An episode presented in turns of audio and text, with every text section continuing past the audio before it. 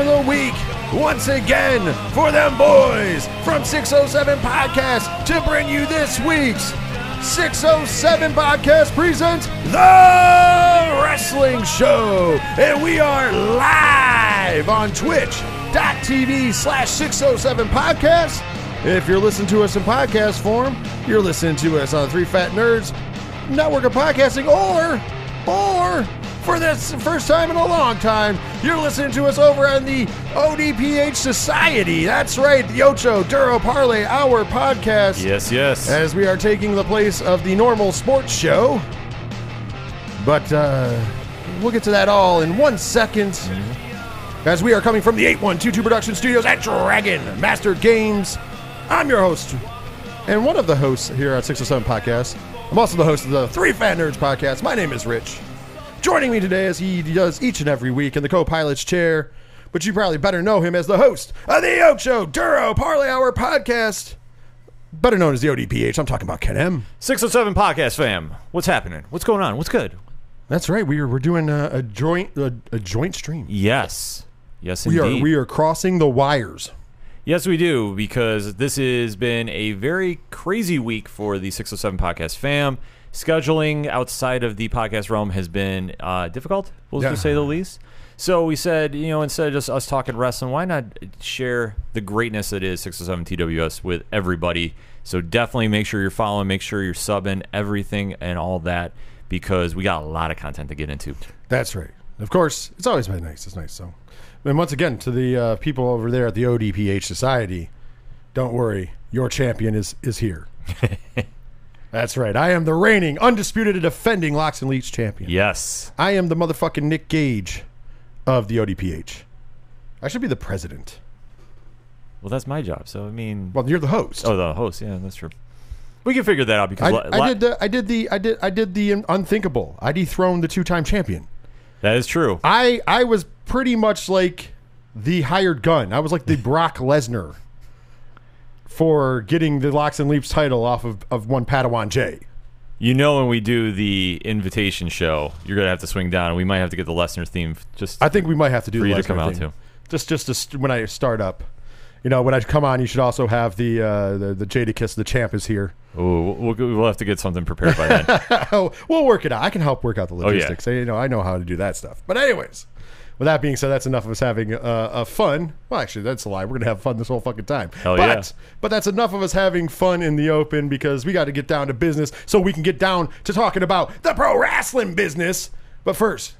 If you're listening on the ODPH network, you don't need to know this information. But if you're listening on Three Fat Nerds or if you're listening on Twitch, you might need to know it. So, Ken M, tell them how to find the ODPH. Simple. You want to talk anything ODPH, and I hope you do. Swing on over to ODPHpodcast.com. Join in the conversation on all our social media links. Check out Parlay Points, new blogs coming out, and definitely swing by the TeePublic store because we got a sale going on, and it's going to be definitely worth the while to support the show. All that and so much more. ODPHpodcast.com. I want to say before I even plug my own stuff here with my own uh, little graphic, I was very appreciative of the 10 hours of podcasting you did for uh, uh, Comic Con. Thank San you. Diego Comic Con. Thank you, sir. It wasn't really 10 hours, but it was really good. I, I appreciate it. I listened to it today while I was at work. Thank you, sir. Really appreciate that. But if you are not, if you're watching on Twitch or you're listening on the ODPH and you want to learn more about the Three Fat Nerds, you can find us anywhere you get great podcasts by searching Three Fat Nerds. Uh, you hear about us on the air all the time. Come check us out. Uh, the flagship show is, is a lot of fun, and that just dropped today as well.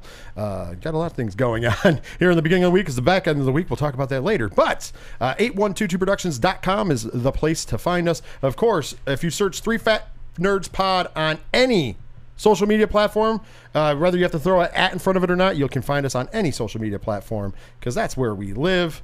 And then, of course, uh, you know, patreon.com slash 8122 productions for as little as $1 a month. You get a ton of extra bonus content. Plus, you help spur, you outpay for all these things like the show and the streaming and the trip to NYC for New York Comic Con. Yes, indeed. And et cetera, et cetera. So you do help out a lot, and it doesn't seem like a dollar's a lot, but trust me, it is a lot, and we appreciate every dollar of it. And we give you the most bang for your buck that we can give, and that was a clever pun. It, it definitely is, and it's definitely telling the truth because there is a lot of Patreons out there you can sign up for, but nobody delivers more on it than the 8122 Productions fam because you get the early editions of Horizon 607 and 3FN, which, trust me, if you're not listening to those, you are truly missing out on some, dare I say, content gold, if, oh, I, if I can Oh, use it. it's, it's very tasty. Yes. But then you're also in front of the two hottest shows behind the paywall.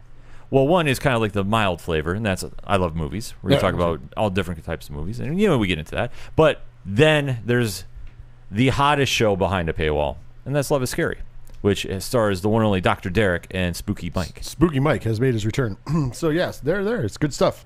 Good stuff. Check it out. Help support us. Of course, you can drop that subscribe here on twitch.tv slash podcast if you're around here. And if you would like to leave a tip, you can do that at streamlabs.com slash 607 podcast. Uh, you can do that even if you're listening on the uh, uh, the podcast forum if you want. So streamlabs.com slash 607 podcast. I should probably put that in our liner notes just in case somebody ever does want to because, you know, got a lot of content stuff coming up and we are always happy to be funded by donors just like you. Absolutely. Uh, it's like it's like PBS. You know, that's why you don't get the annoying bullshit commercials in our show because you know we don't have to sell them. With that being said, though, let's get into the meat and potatoes. Let's get in to talking about some pro wrestling, shall we? And Ken M, I, I forgot my watch at home. Maybe you can let me know if it's. Um, it's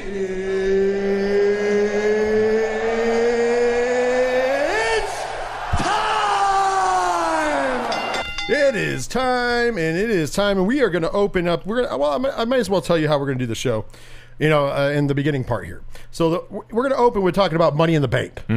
And then we're going to talk about WWE news with that because, you know, obviously since we're coming to you on Tuesday instead of Thursday, we don't have uh, a ton of, like, uh, we haven't covered every show, but we can talk about what happened on Monday Night Raw. Yes. And the aftermath of Money in the Bank. And of course, next week when we're back on maybe the regular day and time, I don't remember what the movie schedule is looking like. Yes, we'll be back regular time next week, and then the following week we're back. Right. So that, that's part of the announcements. We'll, we'll, we'll save for later, but because uh, uh we're going to be figuring some things out. But with that being said, uh, after that, we're going to go to break. When we come back, we're going to talk about Slammiversary, and then we're going to talk about news from around the world of professional wrestling. And then in the main event, we're going to talk about the weekend coming up for GCW Homecoming. Give you all the events, give you all the rundowns, give you where you can find them. And of course, talk about the fact that I'm taking the trip there. And then, of course, we're going to end with some final thoughts.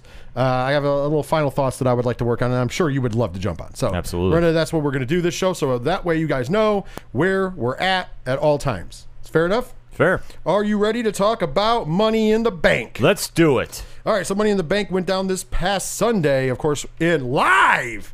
Not at the Thunderdome. Nope. Get that shit out of here. No. We're in Fort Worth, Texas, baby, at the Dickies Arena. Hot crowd. By the way, how awesome is it that Dickies sponsors this arena? It's fantastic. I love it. Uh, I, I, I, it's, I love it.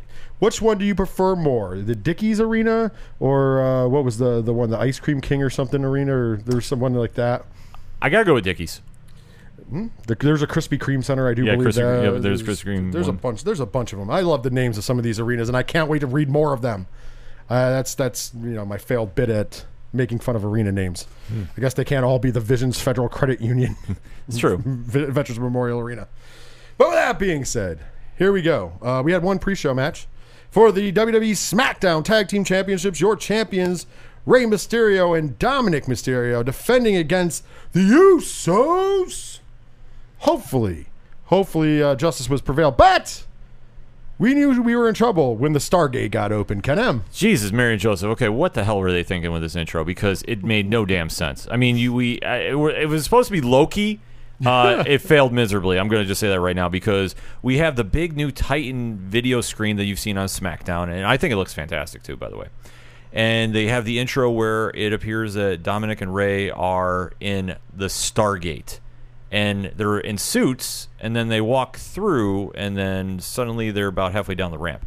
It was just a messy open. It was weird. Yeah, I just was like, okay, I'm watching Stargate. I don't need to watch this. And was it that night or Friday night when they were wearing the Jason mask? I think it was. I think it was for the pay per view. It was for the pay per view. Yeah, they which made out- no sense with the Stargate. Yeah, there was nothing that made sense about that intro. So they had J- they had like these Jason Lucha masks on over well Rey over his mask and Dominic doesn't wear a mask. the masks were cool, but they just didn't make any They were sense. super cool, but they didn't make sense with the Stargate open. Yeah, That was just weird. Anyways, but the match itself was decent. I enjoyed this match. It was a good pre-show match. Mm-hmm. It got 11 minutes and 25 seconds, and at the end of the day, you have new WWE SmackDown Tag Team Champions, the Usos, and even we- weirder than that, Jimmy Uso gets the pin. Yeah. So uh, I'm going to repeat what I said that night. I hope they had a driver. Yeah, that was a shock to see him get the pin. I had no problem with the Usos getting the win because they've been setting up for the Roman Reigns faction to get all the belts. So we knew it was just a matter of time. But that was very surprising that Jimmy got the pin. Yeah, especially you know, it's surprisingly he still has a job. But hey, Hey, hey, it must be nice to be uh, cousins with the big dog. But uh, anyways, going going back to it, I I do hope that all of our friends in the Fort Worth, Fort Worth, Texas area were safe and sound on the roadways when they let Jimmy Uso out. Yeah. All right, let's go into the main card, shall we, Ken? M? Yeah, let's do it. We opened up hot with a Money in the Bank ladder match, and not just anyone. It was the women's Money in the Bank ladder match taking place. Uh, we had Alexa Bliss, Asuka, Liv Morgan, Nikki Ash, Naomi, Natalya, Tamina, and Zelina Vega rounding out the competition. By the way, this match got 15 minutes and 45 seconds, and it was a decent match. But let's talk about the ending. Yes. This ending, I popped so hard for. Not because Nikki Ash won. There you go. There's the winner. Nikki mm-hmm. Ash was is your Mrs. Money in the Bank. But because this is the first time in the history of a ladder match that it ended logically. Yes. Well, this well, six of the women were fighting each other. Nikki Ash climbed in between them and just took the briefcase. Just took the it just climbed up, took the briefcase. That's the end of the match. It was brilliant. That finish was fucking brilliant, as you pointed out, and epic. Yeah. How did you feel about the finish? How did you feel about the match? Match itself was okay. Um, I thought everybody was kind of clicking uh, for the most part. Liv Morgan looked to have gotten hurt early in the match, so I think that kind of hurt her a little bit. But she did power through it, so I give her a lot of credit for that. Uh, Alexa Bliss, I have no idea what the hell was going on there. She, I know she was selling the gimmick, and she's she's She- all in about she it. She did. She did try to Jedi mind trick the belt down, Yes, and she also possessed Zelina Vega at one point. Yeah. So let's get weird, folks. And everybody else was kind of there. Tamina, I thought was a little off on her timing uh, during the match. So there was just kind of like the the good and the bad about it. But overall, it was a gr- I, th- I thought it was a great match. And Nikki Ash doing the logical thing. Pretty awesome. Smart. It was smart. It was brilliant. I had no issue with it. I was excited about it. And it was shocking because nobody saw her as the Oh, person who's going to win. penciled. I had Liv Morgan all day, if not Becky Lynch coming in. Yeah, I, I had Zelina Vega. Yeah. So, uh, so next up was the Raw Tag Team Championship match. Your champions AJ Styles and Omos defending against the Viking Raiders. This match got 12 minutes and 55 seconds. Ken. Yeah, almost. I'm telling you what, they're setting him up perfectly now.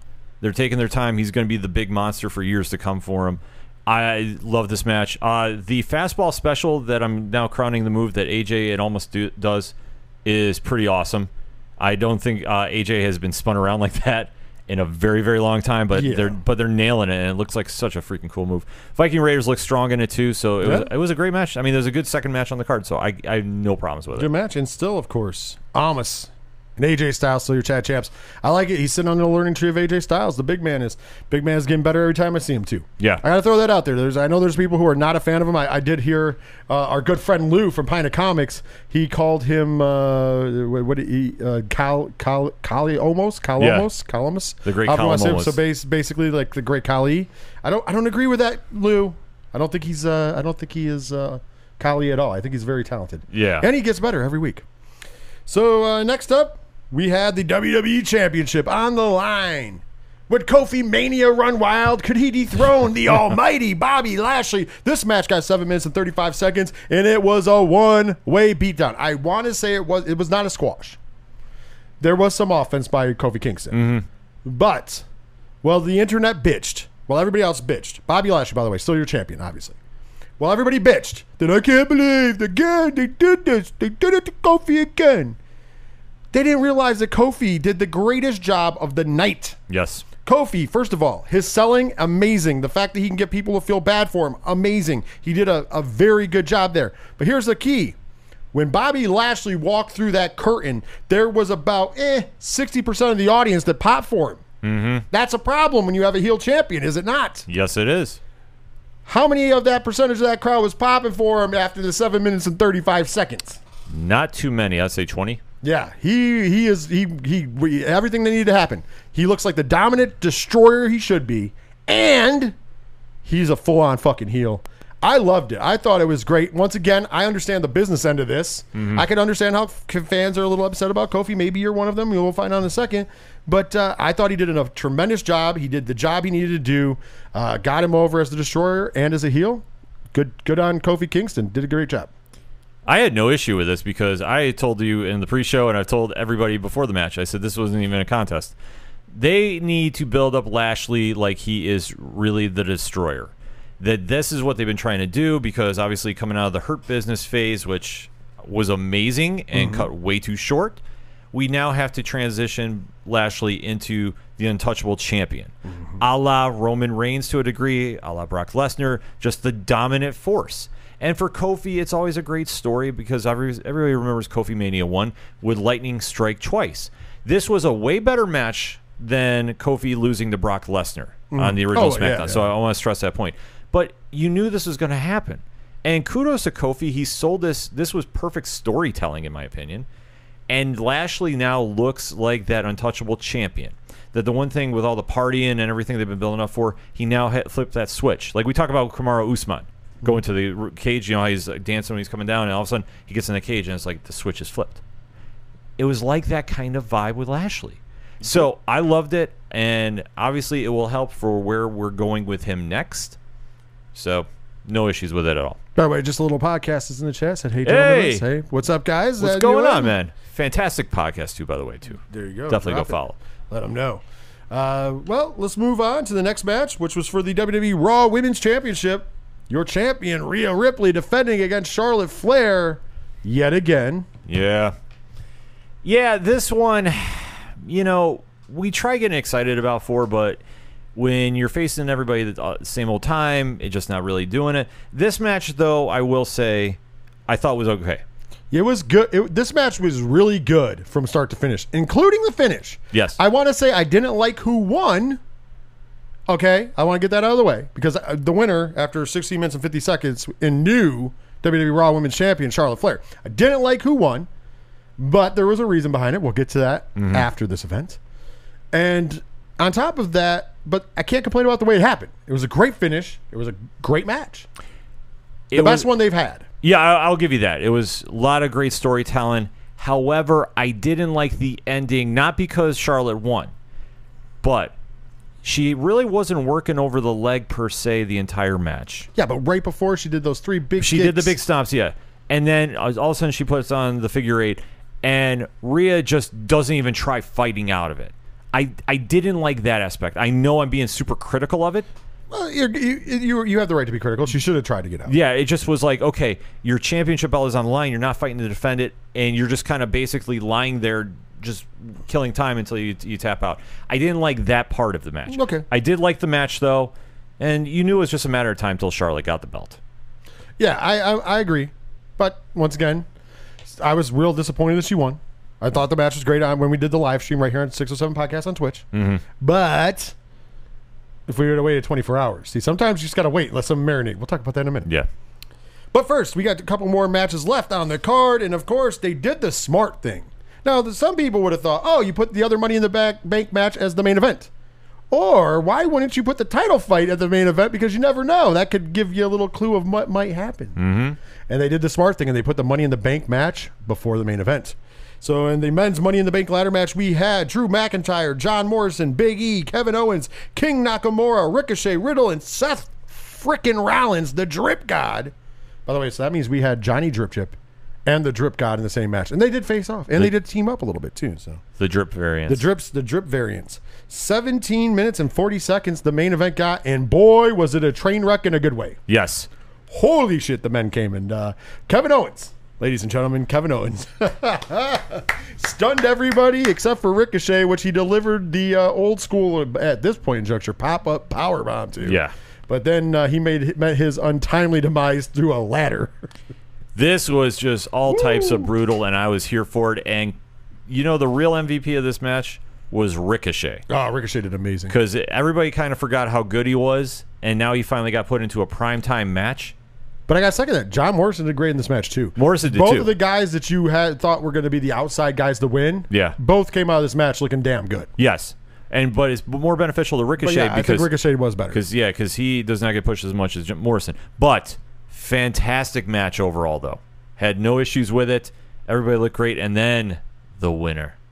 Oh, Yo, it happened. Big E is your Mister Money in the Bank. Now, the reason why this was smart, of course, is now Big E is on SmackDown. Even though if even if he was on Raw, it doesn't matter because you get a mm-hmm. shot at whatever champion. But he is on SmackDown, and the main event is the SmackDown main event for the WWE Universal Championship.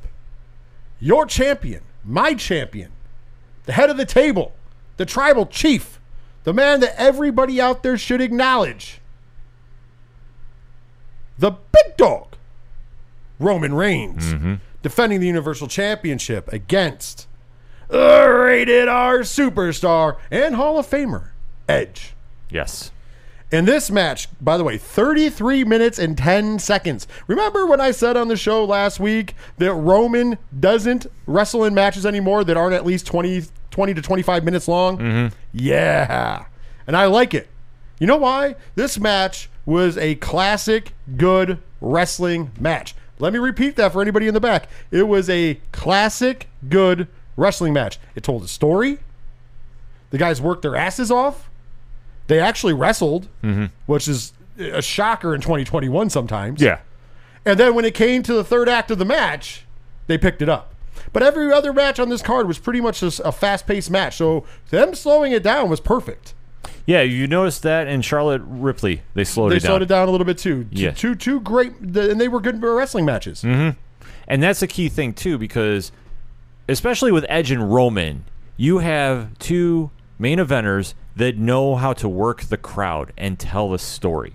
And this was a clinic of doing a classic wrestling match. They didn't have to do any crazy spots. What, what do you mean? They, they didn't do 50 false finishes? I know.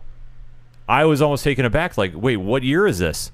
Because this was just such a textbook story being told. I think young Padawan Jay counted three false finishes in the entire match. Yes.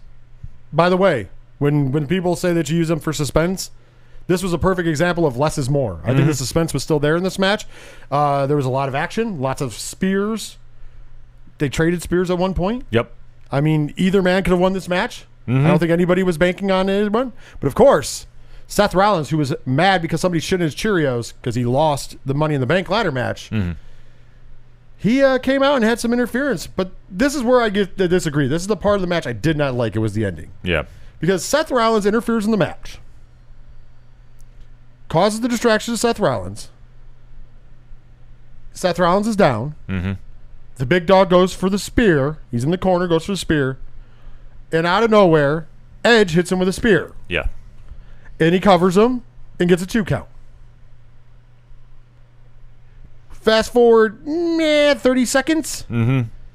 Seth Rollins, who ran to the back after interfering, runs back to the ring to interfere again. So finally, Roman can hit him with the spear.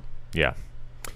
This I don't understand why we had to have two interferences instead of just one. Yeah, but this is also something I've seen with Roman matches that they've kind of teetered a little bit with, with like the extra bounce back from interference. I mean, this was not fully Kenny Omega, Pac, Orange Cassidy, but it was something that I thought did take away from the match a little bit I agree. because once you have that interference, it should be done not to sit there and just hit like hit one more special and then end the match. It just it threw the story off a little bit, but nothing to take away from the overall grade. I agree. I agree. Well, that would have been it. The big dog stand in the ring with the belt. He's mm-hmm. still your Universal Champion. But then Roman wants the mic. Of course, you give Roman the mic. Of by the way, this ends the rumor that the Peacock has a strict 11 o'clock because by the time this actually happens, it's like 11:20 at night. Sons of bitches. Yeah. I got more bones to pick with the Peacock. We're gonna save it for after. Yeah, I could have put it in the thing. We're gonna save it for the end. But the big dog gets the mic, and he says, "You all will now acknowledge me." Basically, making the statement: "There's nobody left." Again, Mm-hmm. I'm the man. He drops the mic, and his music hits, and he goes in the back. No, no, no, no, no, no, no. Music hits, but it's the familiar Music of one John Cena. John Cena returns at the end of Money in the Bank. He runs to the ring. By the way, I noted his Kelly green and, and yellow shirt that says "Earn Respect." Mm-hmm. Hmm, I wonder what he's his message is for his return.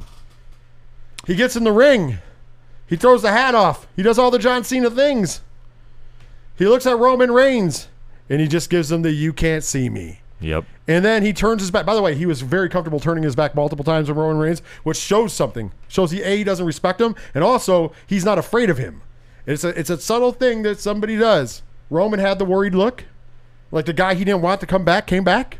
Mm-hmm. It was like you know when Dad leaves the house and you break into the liquor cabinet, then people realize it's not your liquor, it's your dad's liquor Yep. because Dad came home and caught you. His hand in the cookie jar. But so good. How were you feeling about it? I loved it. I called this. I had a feeling we were going to see Cena make an appearance. Like either it was going to be a video screen or something. And man, if the WWE universe didn't miss him enough, the pop he got, I I tell you what, I mean it's up there in the top five pops of all time. I would imagine because that crowd was definitely loving seeing him back. Phenomenal. Yeah, and he was playing off it too, definitely interacting, and it's good to see John back too. Ironically enough, I just used the word phenomenal. Mm-hmm. Did you see E ESPN alert? Yeah, Phenomenal one returns. I'm like, If I was not quite. if I was AJ Styles, I would have ran with that on Monday night. He should have. Yeah. Of course, uh, let's let's kick over because we were talking about WWE news. We might as well kick over. Uh, John Cena opened Monday Night Raw. Even Yeah. though he came out for the main event for SmackDown, you're gonna get that pop. Let's bring out John Cena, and he got the massive pop. Uh, how'd you feel about the promo he cut on Monday Night Raw? Loved it because obviously with him back, it's the first Raw in front of fans since COVID. They definitely wanted to pull out a lot of stops for this. They wanted to have a lot of circum- pomp and circumstance. So it made a lot of sense for him to come out. Loved the promo. Uh, wasted no time explaining why he's back. Yeah, he's brought his A game in the promo. Yes, he did. Roman Reigns, man. Thankfully, you have the best promo guy in the world and uh, Paul Heyman in your corner. Because if not, you probably get ate up by John Cena once again. Yeah, because he looked like he did that with no effort. Dude, because he, Yeah. he, it's second nature. John Yeah. Cena is one of the greatest on the mic. John Cena is one of the greatest. Period. Just throwing that out there. But oh, oh, facts. But he came out, definitely set the tempo for the night. Crowd was definitely into it, and I will say it was weird seeing him and Riddle together. That was strange, Yeah, that did not mesh one whatsoever. bro. Yeah, But uh, let's rewind a minute because we didn't get to talk about SmackDown this week. I, I think you're right. a lot of the things you have to open big. Being back with crowds. SmackDown was the first WWE show that was back with a full arena. Uh, they came to us from Dallas, Texas, I do believe. yes, Uh, of course, that is going to be the home of uh, WrestleMania this year, this upcoming year. Well, technically 2022, but you know what I mean. yeah, So uh, we had the open of the show, just like just like for for Raw, you have to have a big open, right? Mm-hmm. Our big open was Vince McMahon, yep. and uh, all he does, he comes out and he says to the crowd, "Where have you been?" and then gives them a bow and leaves. Love it. It's perfect. And the crowd was singing the music. He got the second loudest pop of the night Mm-hmm. because then also they did it right. They opened with the six man tag match Yes. between the Usos and Roman Reigns and the Mysterios and Edge. And boy, did Edge get a monstrous pop. well deserved, and oh my God, he was feeding on that. I I almost thought he was going to break down and start crying, which I would not have blamed him if he did, because they gave him so much love. It was just goosebumps at home watching this. And we had a return on SmackDown too. Yes, we did. Uh, we had the return of Finn Balor. And the best part about that is he cut off a Sami Zayn promo, and Sami was fucking classic. Yes, he was. And uh, I hope this sets up a little uh, mini program between uh, Zayn and uh, Balor because I'd like to see it. I'm here for that. I'm definitely here for that. And give me the Balor Club, the real one, with uh, some AJ Styles, Adam Cole, maybe some friends coming over from Japan. Uh, you know, there's there, I- there I it is out there. I'm putting the karma out there. So when Finn Balor made his return, what you, what you're talking about? I might as well talk about it. When Finn Balor made his return, Tama Tonga, yes, New Japan's own, one half of the Guerrillas of Destiny, the God. Ain't nobody realer than Gorilla. He uh, put out his uh, congratulations to Finn Balor. It was good to see a brother back on television. Finn and then uh, Finn Balor commented after he got in the back, and he said, "Hope to see you soon." With the fingers crossed. I don't know what it means, And you know what? I'm going to go to Lex Luger on this because I think I got to go to Lex Luger on this one. But uh, I don't know. that's right. I don't know. But I'm here for it. I can tell you if the God comes over, I'll mark like a little girl. I'll mark like I did when we talk about Slammiversary. Mm-hmm. I just throwing it out there. But uh, is there anything else on SmackDown that you want to make note of besides those big returns? The crowd was hot for the show. Actually, it was a very good SmackDown too. I want to throw that. out. Extremely good SmackDown, and the main event was absolutely wild. It was The four way. yes, the four way. Kevin Owens jumping off the ladder through the table on a regular Friday night show. That kind of just says the energy that the performers wanted to give to the crowd. The crowd was definitely feeding it. It was just such a high energy show from top to bottom, and one of the best SmackDowns they've had in a very, very long time. I agree with you completely. By the way, I, I'm just letting you know that. Let's go back to Raw though. Mm-hmm. Uh, so on, on Monday Night Raw, we got uh, a, a return as well. Yeah, We got Keith Lee. yes, we did. Bask in Keith Lee glory. taking on the almighty Bobby Lashley, the WWE champion.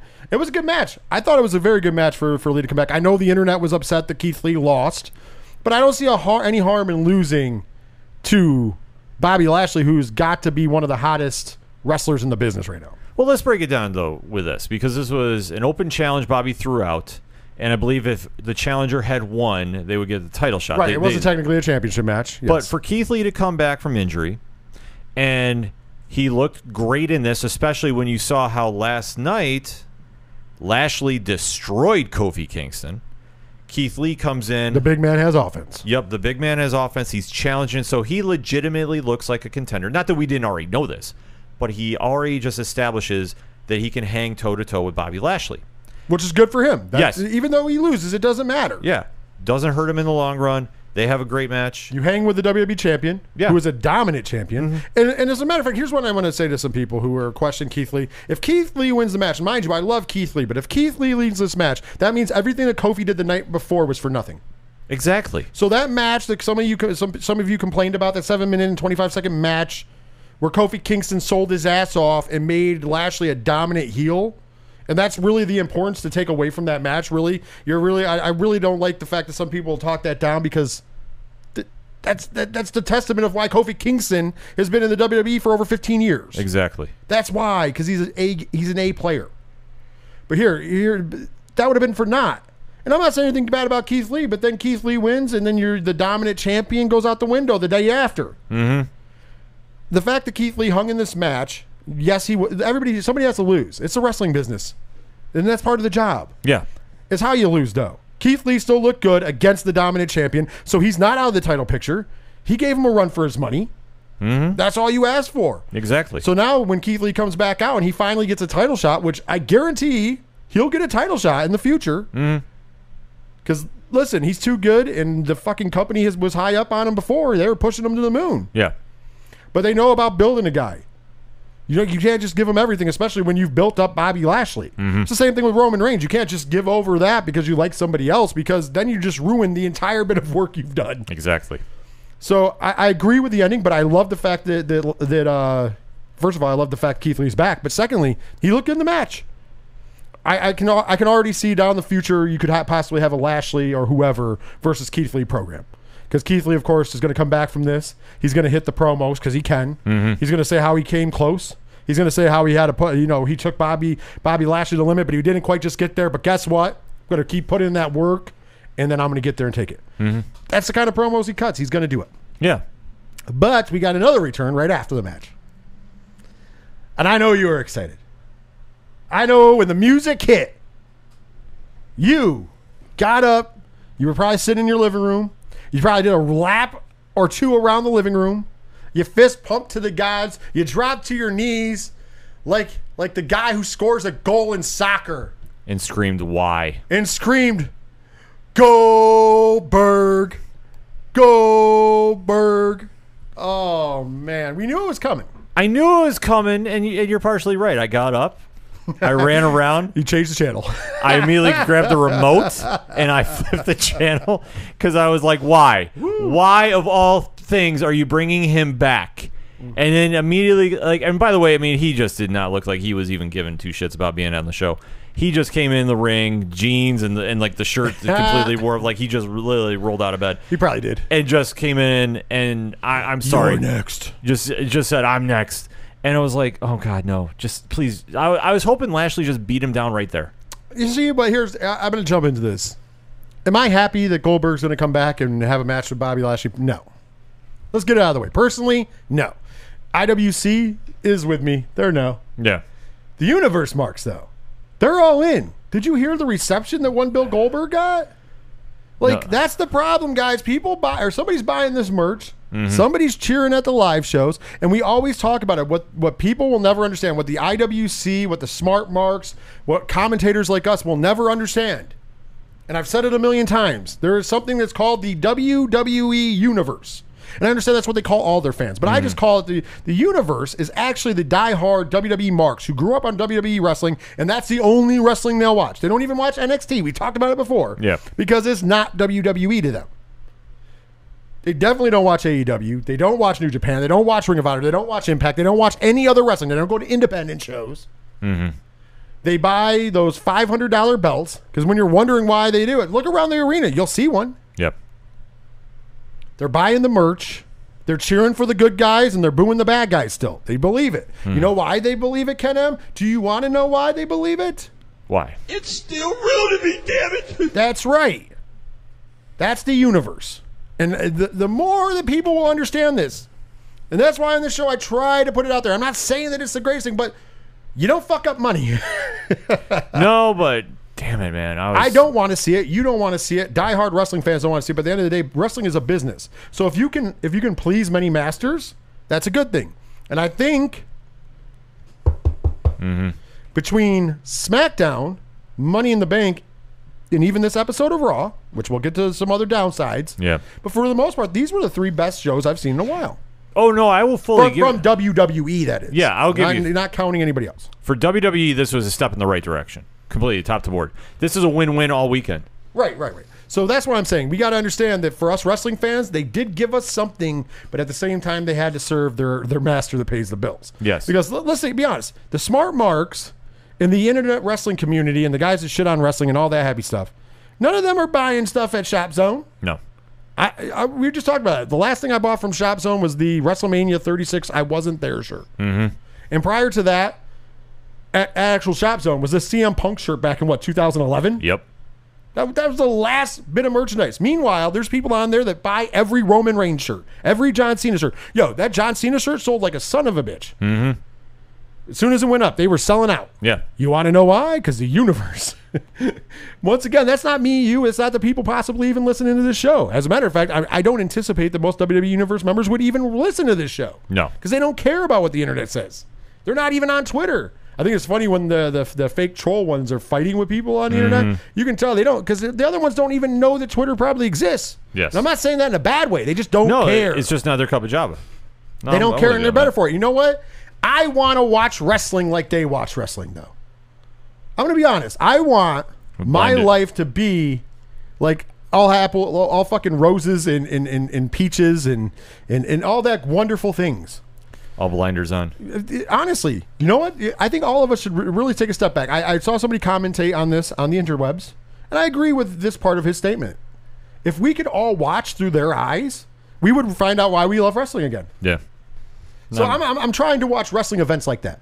Now, mind you, I'm still going to give my opinion and criticize and all that be- from my technical prowess and everything. But at the same time, I, I'm just saying, if you guys want to know, I, this is my only time I'm going to say it. I don't want to waste our time, any more time of it.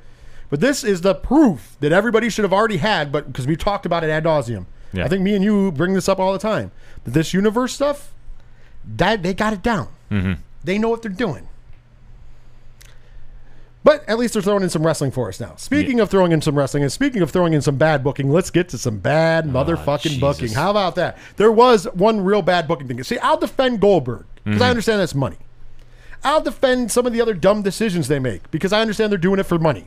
I'm just happy they're throwing something out there for me every once in a while, right? Mm-hmm. I thought they were throwing us a bone.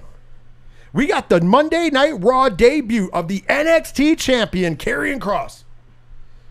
No Scarlett, No. but he still had a great entrance. Not as good as the usual one, but Not, yes. Yeah, but it still was a big. It was big was- time. That was yeah. bigger than uh, what they give most guys. Yeah, I'll give you that. He looks like a star on Raw. Crowd crowd was not quite into it. Once again, getting to that point. Why they didn't pop as loud for Keith Lee and why they don't pop as loud for Karrion Kross is simple. They're not WWE enough for them. Mm-hmm. Give them some time, and you can win them over. Damian Priest sure the hell did. Yep.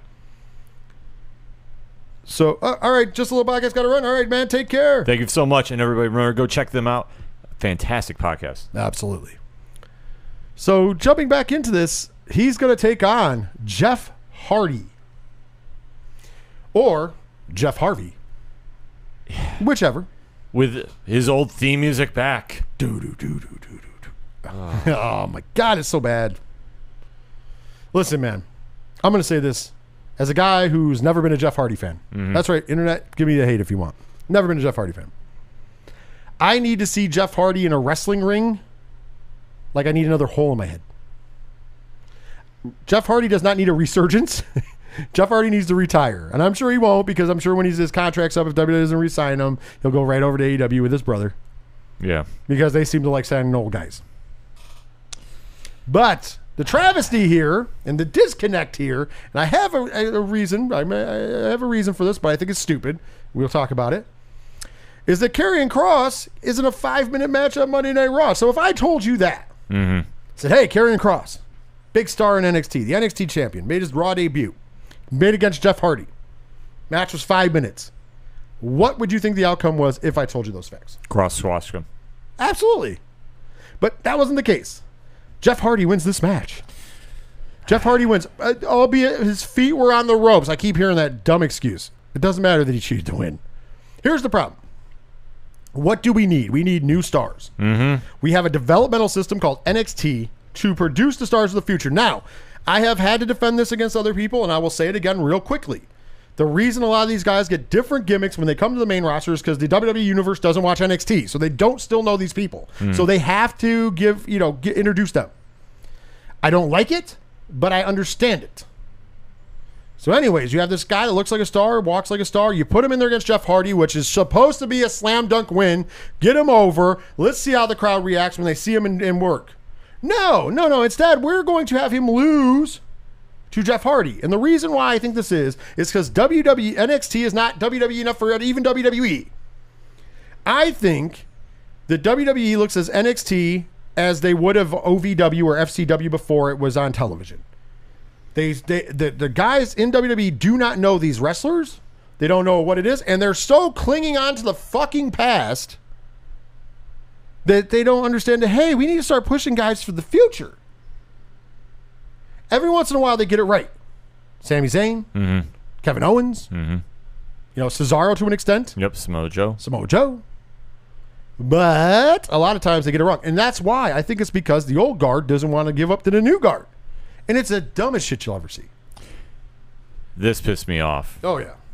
I actually like Karrion Kross a lot.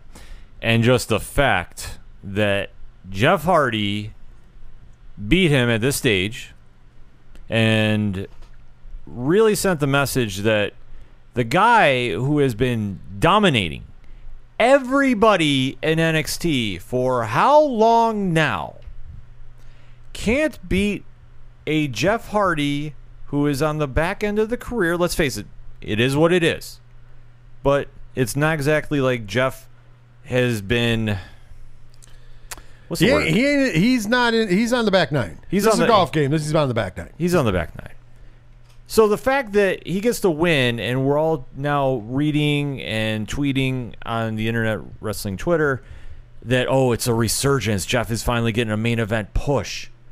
Where is this coming from? We just buried the entire developmental system because the most dominant champion they have had there just got squashed essentially in five minutes on a Raw debut. By a 50 year old wrestler. Yeah.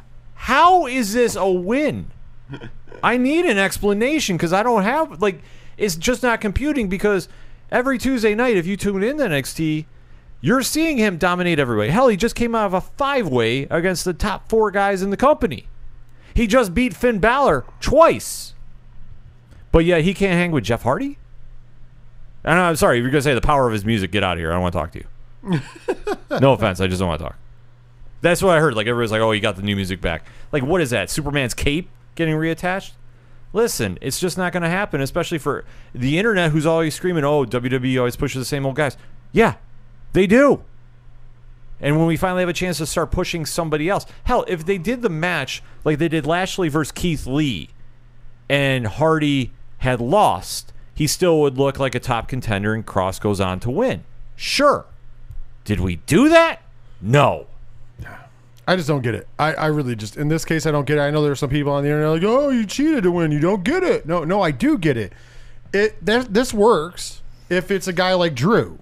This works if it's a guy like Lashley. This mm-hmm. works if it's even a Keith Lee or somebody like that that's established on the main roster, and you're pushing them because then you're like, okay, Karrion Kross came up short against one of the top tier guys, but he, you know, whatever. Yeah. When you're like, oh, they're building an angle between Karrion Kross and Matt Har- or Jeff Hardy, I don't care. Yeah. That's about as much as I care about the Christian Cage versus Matt Hardy on the other channel. You know, no, it's on. not moving the needle. All right, so I said that this episode was good. That was pretty much the downest part of it. With the Goldberg comeback, you could argue, but once again, Mm. No, I, I I point, as I pointed out, the fans, the universe marks were into it. But that's not where we ended. We had a main event to go to. Yes, we did. The main event for the 900th, 997th time. Charlotte Flair versus Rhea Ripley for the Raw Women's Championship. Because, you know, Rhea Ripley used that rematch clause the night after she lost the belt. Well, Charlotte Flair does Charlotte Flair things. She ain't giving up that title. She gets herself DQ'd. Mm-hmm. And Rhea Ripley decides that this is a good time to beat the ever loving hell out of her. And a boy, did I love this beatdown. It was a great This is fantastic. Fantastic job. By the way, these two have great chemistry, so it's it's, it's wonderful. Mm-hmm. Well, last night was uh, Sunday night was what, what, what? It was Money in the Bank, right? Uh huh. And I do believe that we had said that there was a Money in the Bank winner who won the won that match logically. Now, if you had an opponent that just got beat down by Rhea Ripley, she was the Raw Women's Champion, and you were Ms. Money in the Bank. Don't you think that that would be a logical time to cash in? Strike while the iron is hot. And sure enough, Nikki Ash comes running to the ring, briefcase in hand, hands the briefcase over, cashes in money in the bank, climbs to the top rope. Charlotte gets up, she crossbodies her. One, two, three, and your new Raw Women's Champion, Nikki Ash, cashing in money in the bank the day after and becoming champion. Logically wins the briefcase, logically wins the title. I like this story, and it was a good, uh, a little approval, even though it might not last long. It was a good approval for The Office. And now I'm all right with Charlotte losing, by the way. Wait, Yeah. Because Charlotte can lose the belt the next night, and it doesn't hurt Charlotte Flair. She's already a legend in the women's division. Mm-hmm. Rhea Ripley, on the other hand, if she loses to a weird cash in on the next night, that could hurt the career a little bit. You know what I mean? Yeah, I'm just kind of surprised they pulled the trigger too quickly. But I'm not mad about this. I, I'm it- not mad at all. Nikki Ash is doing logical things in wrestling. It's a And weird she's thing. won me over because of it. Yeah. This is smart storytelling top to bottom. And like I said, the gimmick has grown on me. And the crowd was behind it too. They exploded when she won. I, I which, agree. which you know, this is a win-win overall. Happy to see her finally get the belt. Happy to see her finally get a real push on the main roster. She so, definitely deserves it. hell yeah, it's long overdue. Well, I am now going to look into the camera because this has been a long segment, but got one more thing to talk about. I'm going to look right into the camera. It's hard because I have to look into the computer, but I'm looking into the camera. Mm-hmm. I t- I promise you this much. Peacock. Can we stop fucking up? Please and thank you. During the Money in the Bank pay per view, pretty much everybody's Peacock went down. Mm-hmm. Started look, being choppy. I do believe I, I sent them a thank you for giving me an e- epilepsy text. Yep. This is fucking disturbing. You paid over a billion dollars to have the right to have the WWE network for the next five years. Can we at least make this happen? They've dropped the ball consistently. I've been very displeased with the Peacock. They've edited a shit ton of stuff. Yeah. It is annoying. I am tired of this Peacock experience. For all of our listeners that live over on the other side of the pond, just never question the fact. Just be happy you have WWE Network. Mm-hmm. Because all of us here wish we had WWE Network. I mean, I and now they're blocking it from VPNs. I don't know if you've seen this. Oh, damn it. They're they're blocking us from VPNs. Sons of bitches. This is heartening. I am so pissed off about this, and it makes me upset. Peacock, do better. With that being said, because we're on the ODPH this week, we're going to take a break from uh, the name this tune because eh, you, the, you guys still put your stuff on YouTube sometimes. Yeah. And they flag this shit quick. Just want to throw that out there. It's true. Uh, so, because we're not playing Name Your Tune, we're actually going to play a song by our good friend Tom Jolu. This Oh, song can't go wrong is with called that. Twilight Zone. You can get this and listen to all his music on YouTube Music, Spotify, Bandcamp support. Fucking amazing. We're going to play a little ditty. When we come back, it is going to be time to talk all things Slammiversary. Plus, plus, guess what else we're going to talk about? AEW. Yep, everything else in the world of wrestling. We'll be back right after this break.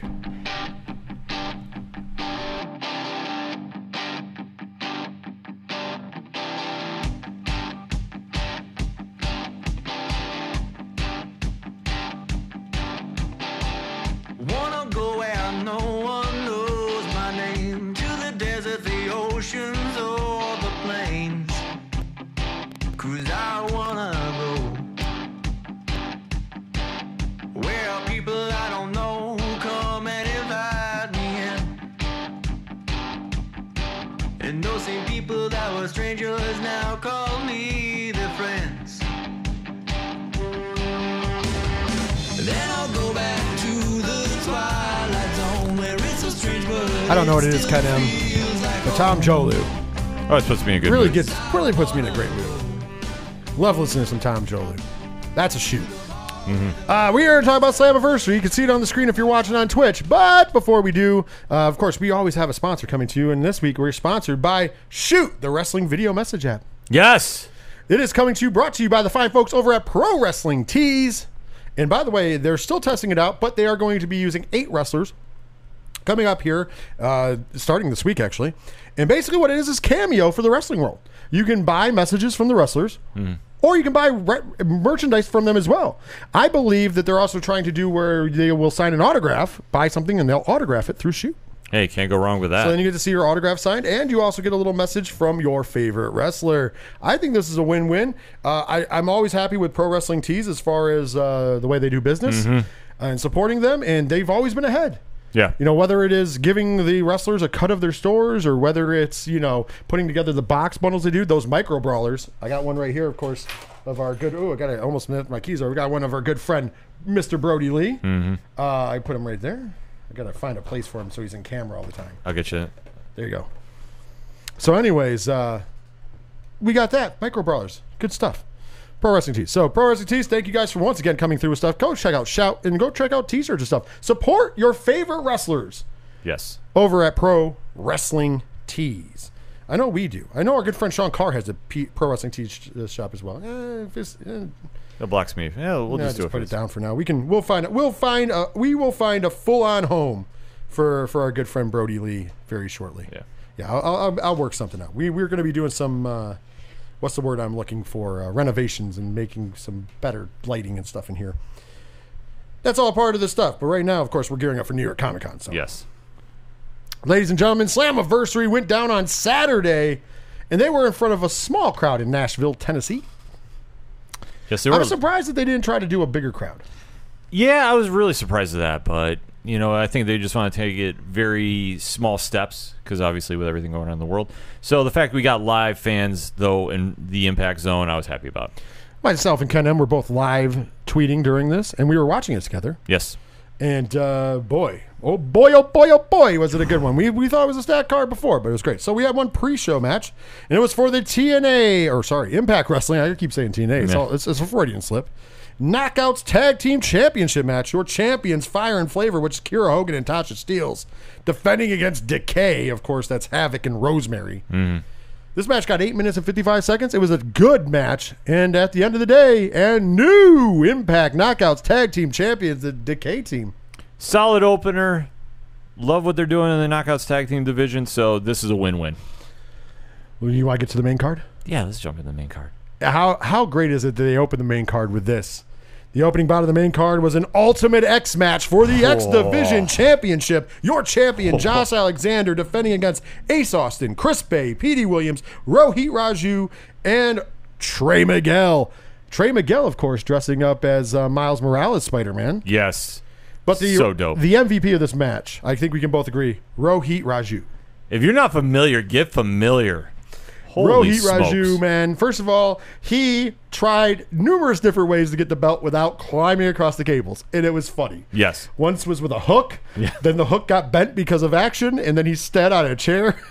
Uh, at one point, Juncture, I do believe he tried to jump up there. Yes, he did. Uh, there was a, a few other things he tried. It was it was really it was a lot of fun. Uh, I thought I thought it was a good little comedy spot, but he still can wrestle in the ring. Mm-hmm. Boy, was the wrestling. We all I have to say to you, Ken, two words. I got two words, Mm-hmm. And I want your take. Doomsday Destroyer. Holy shit. If you have not seen the video of this, This was the scariest move I've ever seen in my life. at OD Parlay Hour. Go back, look it up from Saturday. I know he posts a lot, Oh, so there's a lot in between there, but it's worth it. Or just look it up on Impact or on, on YouTube. I'm sure it's there. Oh my God. We saw Trey Miguel deliver a Doomsday Destroyer. Yeah. So, wrestler on another wrestler's shoulders. Trey Miguel comes off the top rope and in the air flips into a destroyer. Yeah. Yes. This, this is the most insane move I've ever seen in my life. I'll say it again. Woo! This match was great, though. Fantastic. Although the ending was good, except for they f- broke their own rules. At the beginning of this match, we're told by by David Penzer, which was awesome to see him uh, Yep. calling. Uh, David Penzer announces that the way to win the match is to unhook the X Division title and both feet, whoever has it in their possession, when both feet touch the floor, is your champion. Well, at the end of the day, Josh Alexander is still your X Division champion, but he was like hanging upside down on the X after he won the belt, and they announced him as the champion. He never get came to the ground. Yeah, I think they did a full pod there. I think that maybe somebody got lost in translation about what the rules were supposed to be. But yeah, it was a weird ending to the match, but didn't take anything away from it. Oh no, no, absolutely. I don't want you to think that I did not like this Yeah, match. yeah. I love this match. This match is a match of the year candidate. Oh, it's up there. Hands It's down. up there. It's definitely a match of the regular match of the year candidate, and it's right now the shoe in for gimmick match of the year. Oh, gimmick, yes. Gimmick match of the year, it is currently the lead for. But as far as regular match of the year, it's in the running for. Mm-hmm. Very good match. And that was the open. Yeah. So we can only go up or down from here. And guess what? I'm going to say this. It didn't really technically go up. The main event was great, but hmm. but it stayed even. It, was, good. It was, a even great keel. show. It was even keel throughout. Next up, we had a mixed tag team match. Of course, Tennille Dashwood tagging with Brian Myers. And they were taking on Matt Cardona and a mystery opponent, or tag partner, I should say, mm-hmm. for him. Surprise, surprise. His partner was the one and only Chelsea Green, his fiance, Yeah. who just signed an ROH deal. She did talk about, she did get the okay from ROH uh, to, because well, technically she booked this beforehand, and uh, ROH had no problems letting her go. Just do a one night thing. Uh, well, it's not necessarily one night because she was uh, saying in the post one that she's planning on doing double duty. I don't. I, if I read, if I heard correctly. Well, it's So- got to be depending on what her employer says. Yeah, that's what I said. So it all depends. But you know what? We have to say about Impact and the Forbidden Door, quote unquote. They are the rulers of the Forbidden Door. Yeah. So if, I don't doubt seeing her doing double duty on both promotions. So And we'll definitely talk about that because there's a big piece of that that we're going to talk yes, about later yes, yeah, I don't want to get into that, but I think uh, not even not it. even talking about the actual what happened at this event. Mm-hmm. I'm talking about a little trailer we got. We'll talk about that at the end. Yes. Next up, we had a singles match. W. Morrissey, formerly Big Cass, taking on Die Hard Eddie Edwards. This match. Oh, by the way, the last match got six minutes and five seconds, and Matt Cardona and Chelsea Green won. Sorry. This match was 11 minutes. Great match. Fantastic. By the way, Eddie Edwards living up to the Die Hard name, as he did not back down one step from the seven foot tall W. Morrissey. But Morrissey looked good, and he gets the win in 11 minutes. Yeah, they're really high on Morrissey as they should be since he's re- returned to Impact and returned to like the limelight pro wrestling. He's looked fantastic. So I had no issues about this and great match. And I mean, what do you say about Eddie Edwards? Oh, Uh, one of the best phenomenal. ever. Well, we got our first surprise of the night because up next, Madman Fulton and Shera came out pissed off, Yeah, presumably because their man Ace Austin lost, and probably because they weren't booked. Well, D'Amore came. Scott D'Amore comes out. He says, "You know what? I'm feeling in a given mood. We're going to give you a tag match. Here's your opponents." And it's the returning FinJuice. That's right. It is David Finlay and Juice Robinson from New Japan Pro Wrestling, former Impact Tag Team Champions. And they squashed the shit out of Madman Fulton and Shera. Yeah. Minute 15, and FinJuice wins. Uh, no problems with this. I thought it was great to have FinJuice back absolutely. once again, doing more business with New Japan than any other company. So maybe it's just Impact. Uh, I, they are the Forbidden Door. Next up, we got an Impact match for you. Moose taking on the uh, franchise, one of the franchise players of the company, Chris Sabin. This match was good, 12 minutes, and I'll tell you what, Moose impresses me, man. He, he can get it done in there with the small guys. Yeah, told a great story. I mean, it's David versus Goliath. What, what else can you really say about it? And they did they told the story good. Yes, they did. And sure enough, at the end, Chris Sabin comes away with, with a roll with a uh, inside cradle roll up for the win. Great though, it worked perfect in the story. Uh, he got dominated. He did get some moments of shine, so it's not like he didn't get offense in. But Moose cut him off at every pass. Mm-hmm. Moose did what Moose should have done. Very good in there. Took and he took the the right bumps too. Yes. he didn't take them for weak moves. He only took them for strong moves. I was very happy with Moose's performance, and of course Chris Sabin. What can you say? Yeah. Both men, phenomenal. Next up, we had a four way tag team match for the Impact World Tag Team Championships. Your champions coming in, Violent by Design, ch- taking on Rich Swann and Willie Mack, Fallah Bahh, and a mystery tag team partner, and of course, the Good Brothers. And uh, before we get, so let's talk about the mystery partner first. The mystery partner, what? what? No, I, I, I just I'm seeing the lawsuit. Oh, the, the Good Brothers? Oh no, no, no, the mystery partner. Oh, the mystery partner. Oh, Yeah. yes. Oh, you're already laughing about that. I was Yeah, like, wait, wait a minute. Did I say something funny? No, I, I just remember what you missed said during, during when we were watching. I was Oh, just yes. dying. So sorry. Go. So um, let's talk about the mystery tag partner first. So Fallah Bahh comes out, and we, we all know Fallah Bahh's uh, his his moniker is no no no, right? Yes. No three no's. That's his thing. So he they asked, he says they asked me to find a partner, but I said no no no way Jose. And the artist formerly known as No Way Jose, now only known as No Way, Vince McMahon's going to sue someone's ass That's what I was dying at. comes out, comes out, and not only does he come out, he looks like No Way Jose. He's called No Way, and the conga line comes. Oh my God! Talk about just repackaging a gimmick. I mean, I'm happy to see him. I- yeah. And if you're gonna tag with anybody, him and Fallah Bahh, I, I dig. But damn, if you're trying to get sued Impact Wrestling, there's easier ways. I was dying. Like when Rich said that, and just immediately, every time I've seen that video highlighted, it's That's why you're laughing. Yeah. I'm just dying. No, no way Jose, man. Oh man, there's gonna be a lawsuit. It wasn't like a Freudian slip because he said it again during the. yeah, yeah, and I, I think commentating said it on accident a couple times as well. Yeah, but Also, coming into this, there was another mystery, and that was who was going to represent Violent by Design, because of course there's four members, and they have the uh, wonderful uh, Freebirds role. Uh, the, tonight, that night it was Joe Doering and Rhino. We got the answer. So they're two big men. yeah. Well, it didn't matter who it was because that was a great match, by the way. Oh, a yeah. lot of good stuff. Uh, it didn't get too complicated. I dug that. I, didn't, I dug that I never felt lost, even though there was, you know, uh, what you know, eight men involved in this. No, not eight. Yeah, eight men involved in this match. Yeah. Like I, I didn't get a good. It was good, but at the end of the day, they hit. They, you know, they they did it. I picked them. Yes, you did. The Good Brothers are your new Impact Tag Champs again.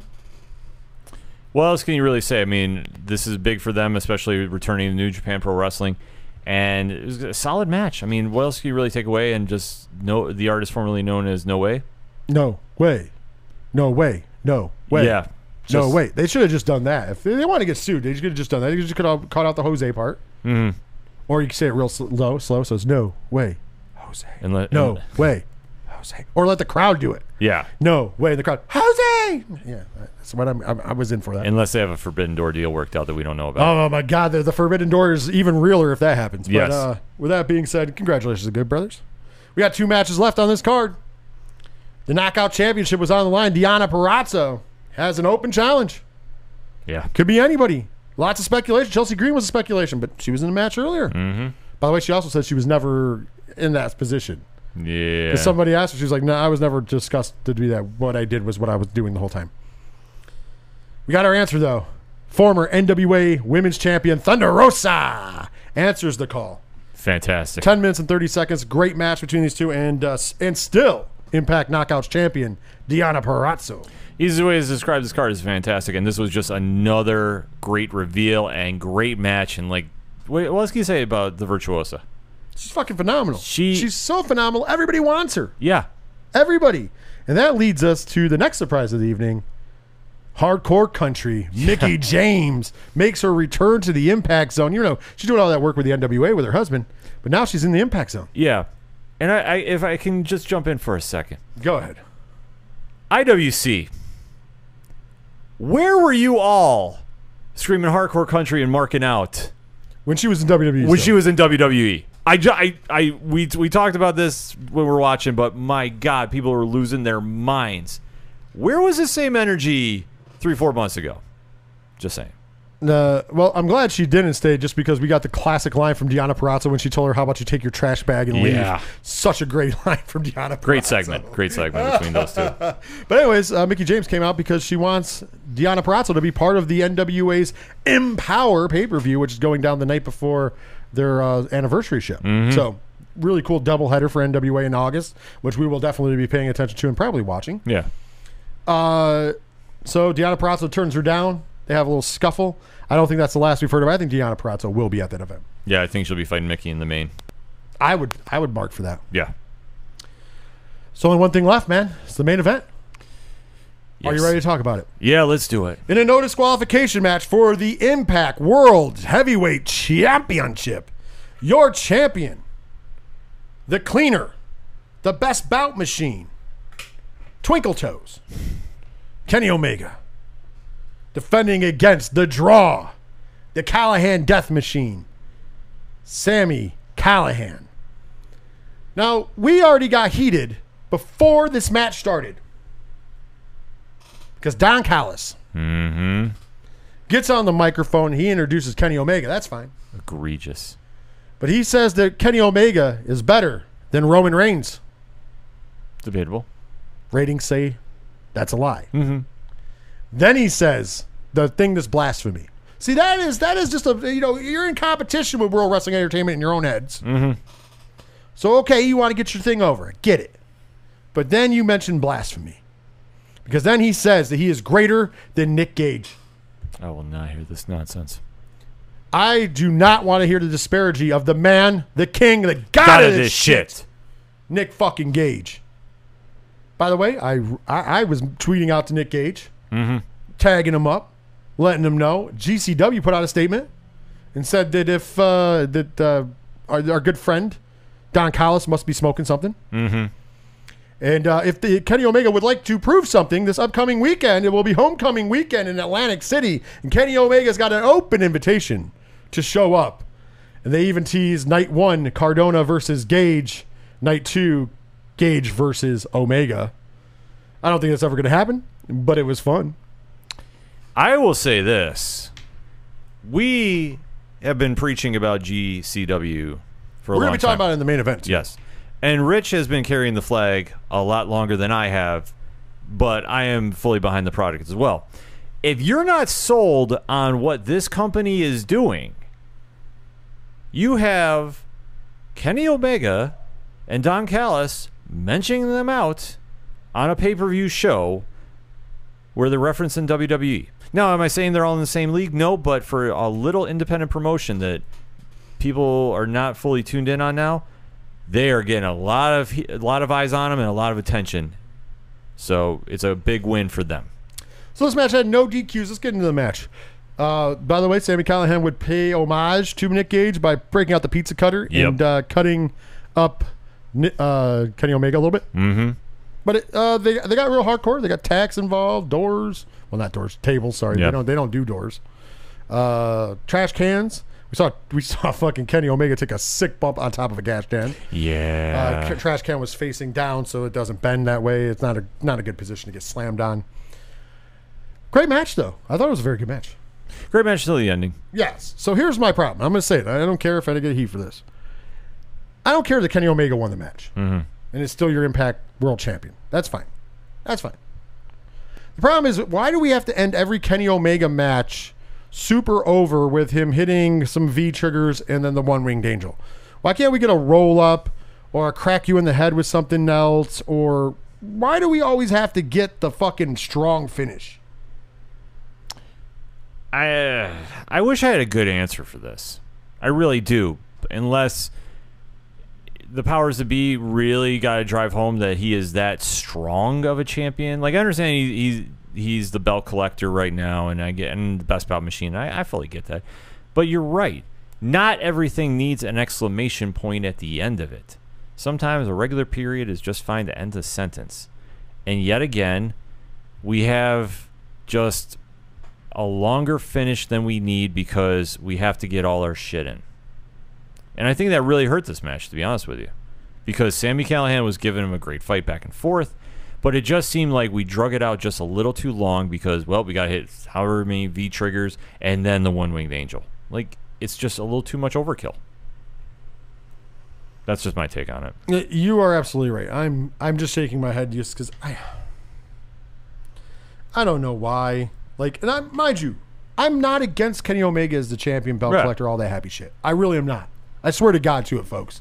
I actually, I've loved Kenny Omega for a long time. I've been on the Kenny Omega bandwagon for quite some time. Mm-hmm. Not even gonna lie about it.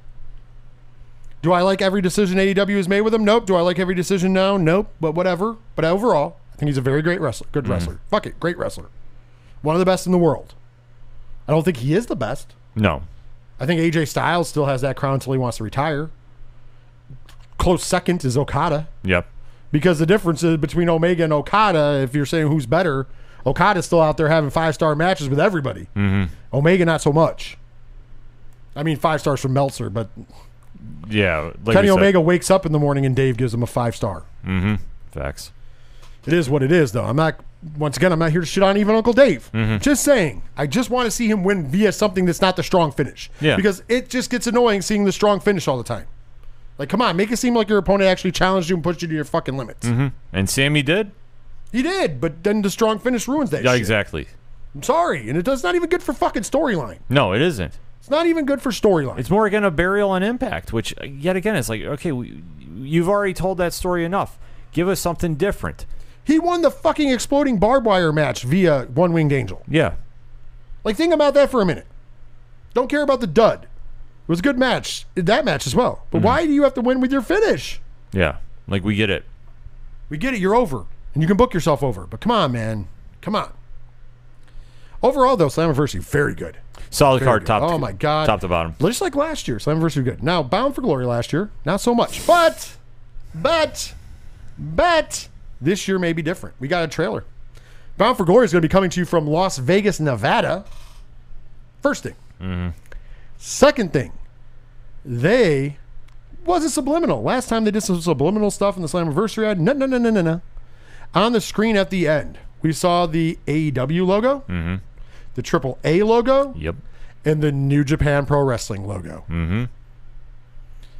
It looks like they are promising that the Forbidden Door, which they've already had all those shows on, we didn't even get to the end of this match. I wanted, I'm purposely doing this on purpose this way.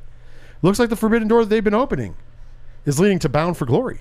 It definitely does because, like you said, AEW, AAA, New Japan, and there was NWA, I believe. Oh yes, NWA was in mixed in there. So there's four as of now involved.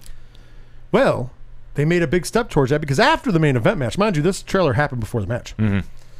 I wanted to bring it up on purpose because, you know, it's easy to put those logos up. Yeah. It's easy to say New Japan and you got FinJuice. And I'm not nothing against FinJuice. Just saying.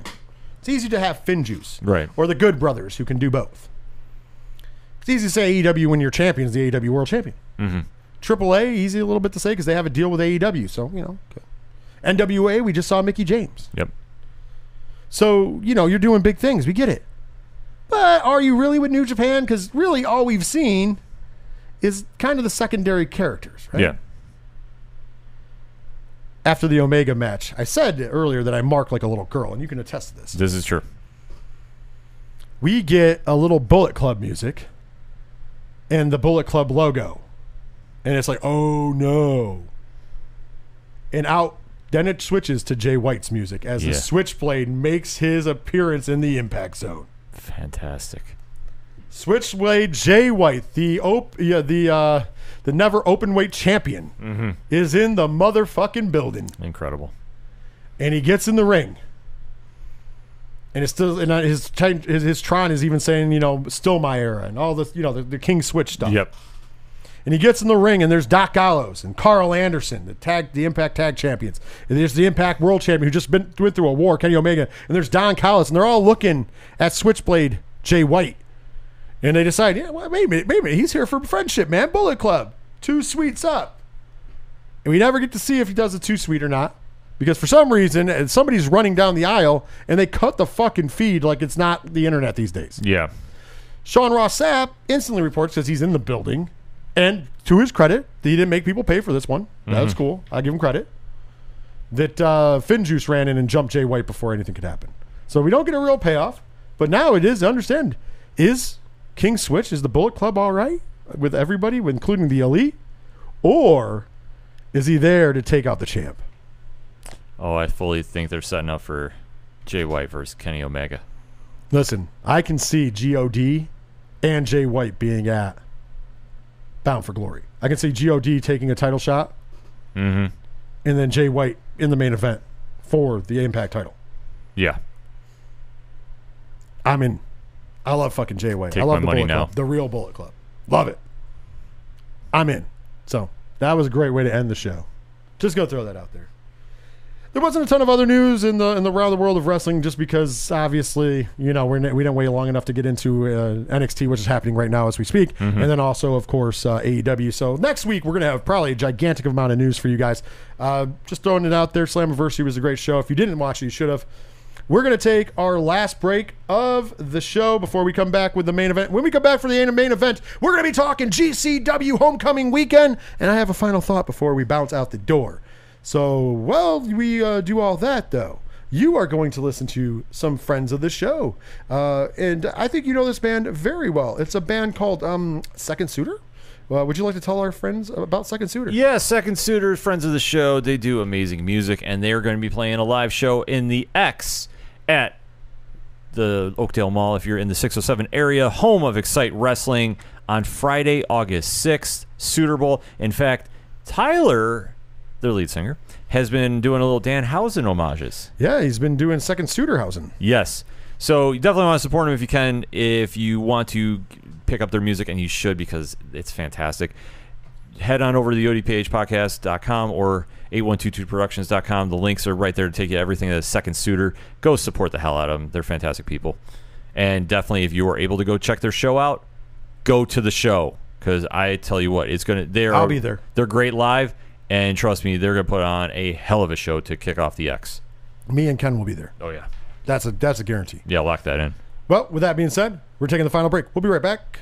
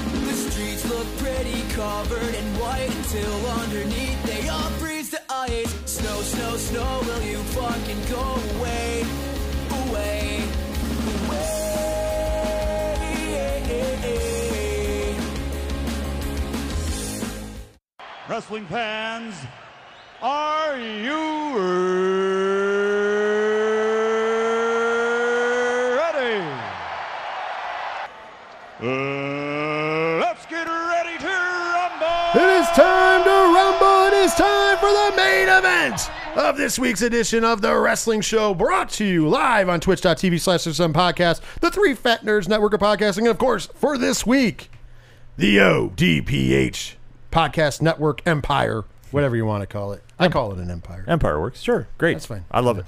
That's fine. Which makes me now the emperor of the ODPH society because I am your Locks and Leaks champion. I don't know. I'm just I'm just rubbing it in because I hope Pat hears this.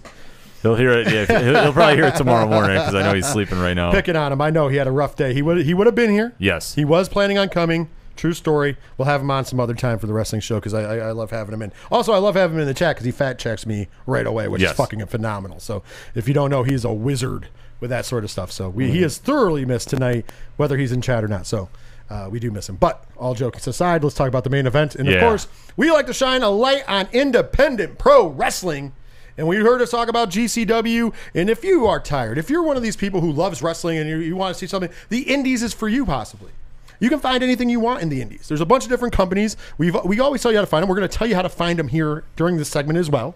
Not just GCW, although it will be focused on GCW, JCW, who is the you know is is, is GCW related, mm-hmm. and then of course H2O. We'll talk about them as well. Because they're all part of GCW's homecoming weekend this weekend in Atlantic City, New Jersey, which myself and Big Natty Cool Diesel will be a part of. Live in Atlantic City. So good. Uh, so make sure you stay posted to at Three Fat Nerds Pod on Twitter, amongst other places. Probably our TikTok, maybe even the Instagram Reels. I don't know. I don't know. Wait a minute. Where is he at? Where Where are you? Wait, Lex, get back here. Go. D- damn you, Lex. I don't know. He's always trying to run away. That son of a bitch. Anyways, going back to what I was saying, mm-hmm. make sure you're paying attention because we're gonna have some exclusive videos and all sorts of great stuff from GCW Homecoming Weekend. I know. I- I'm so jealous you guys are going to be down there because I couldn't make it. But seriously, if you see them down there, make sure to go stop over, say hi, because tell you what, they're going to be covering this like nobody's business. It's fucking amazing. I, I can't wait to go. And this is why we want to showcase these things because there's other things out there. If you're looking for something to love in pro wrestling, you may love J- GCW putting on a great program. And it's not all death matches. But if you want to see what deathmatch wrestling is about, well, watching a good show, this is for you. Yes.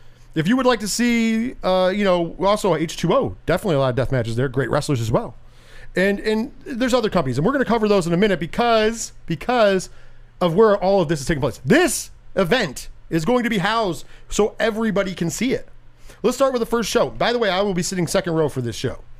This is GCW show on Saturday, July 24th. It's called Dear Summer, and it'll be live on YouTube Okay. for free. Game Changer Wrestling YouTube. Just type in Game Changer Wrestling.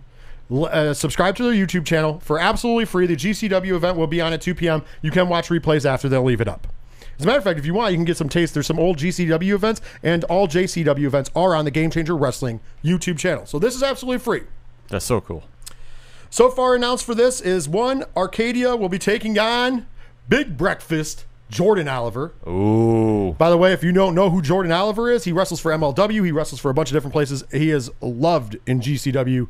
Jordan Oliver is amazing. He's a young kid to keep an eye on. Get familiar. He is the future of the business.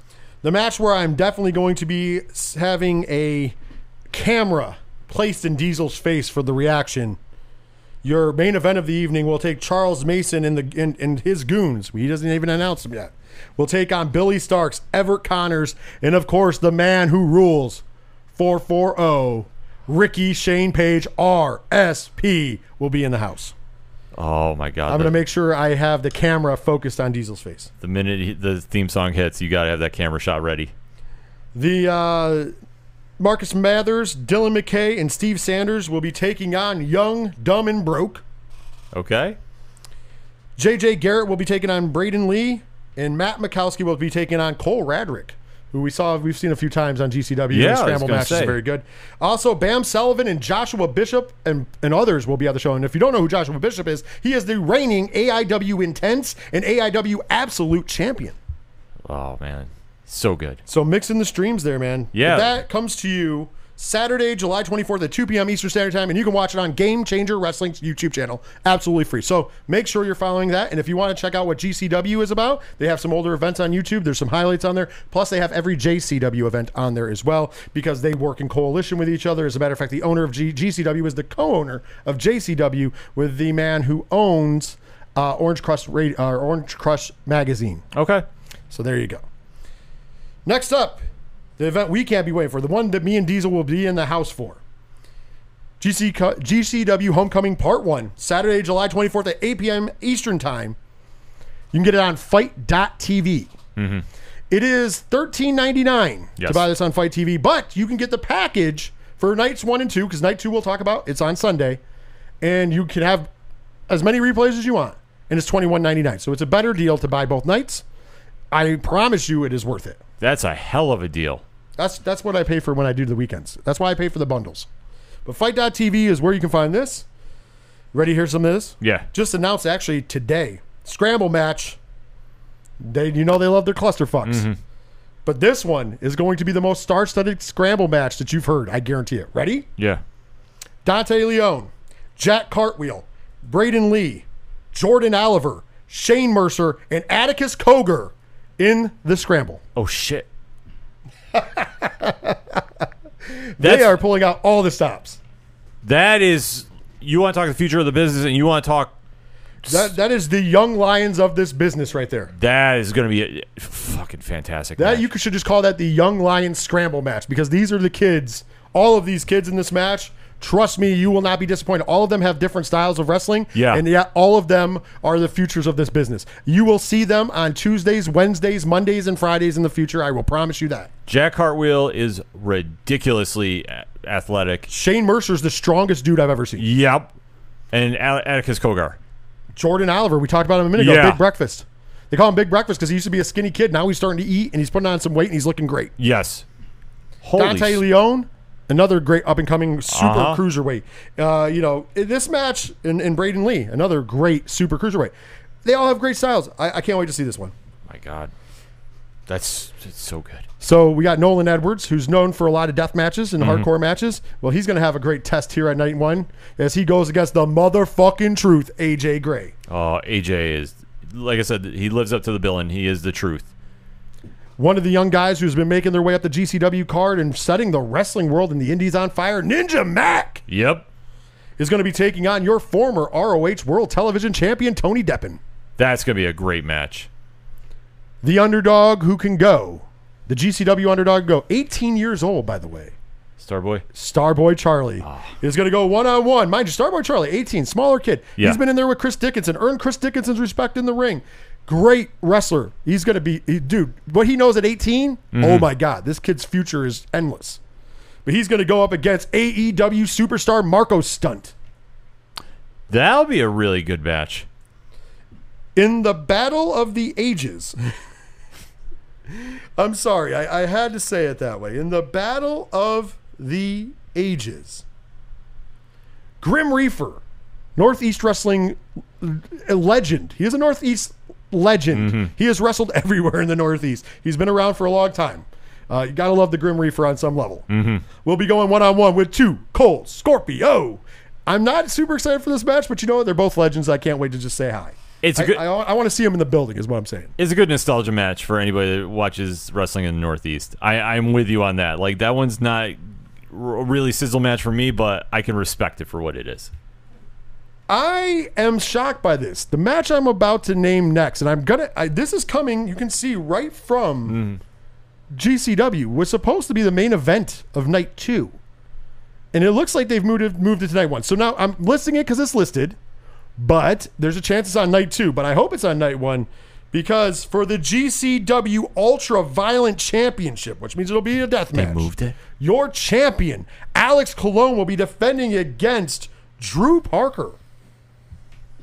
Rockstar, ultra violent, death match extraordinaire Drew Parker makes his return. He's from Australia. Makes Yeah. his return to the United States Well, I know to I, take on Alex. I thought this was the main event of night two. That it's listed at night one at this point. Now, so when we're reporting this, I'm just saying in case they somehow botched it, somebody moved something on accident, this might still be on night two. But I'm excited if I get to see Drew Parker live. Drew Parker versus Colon is going to be a ultra violent masterpiece.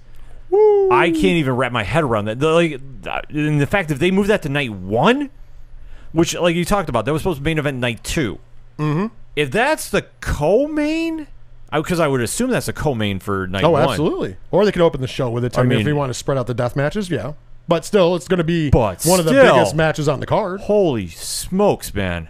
That's going to take it to a whole nother fucking level, man. Yeah, because the bar will be set so high after that. Ooh, well, there's only one thing left. There's the main event of night one. We know this is the main event because it's for the GCW World's Heavyweight Championship. And this, ladies and gentlemen, will be a death match.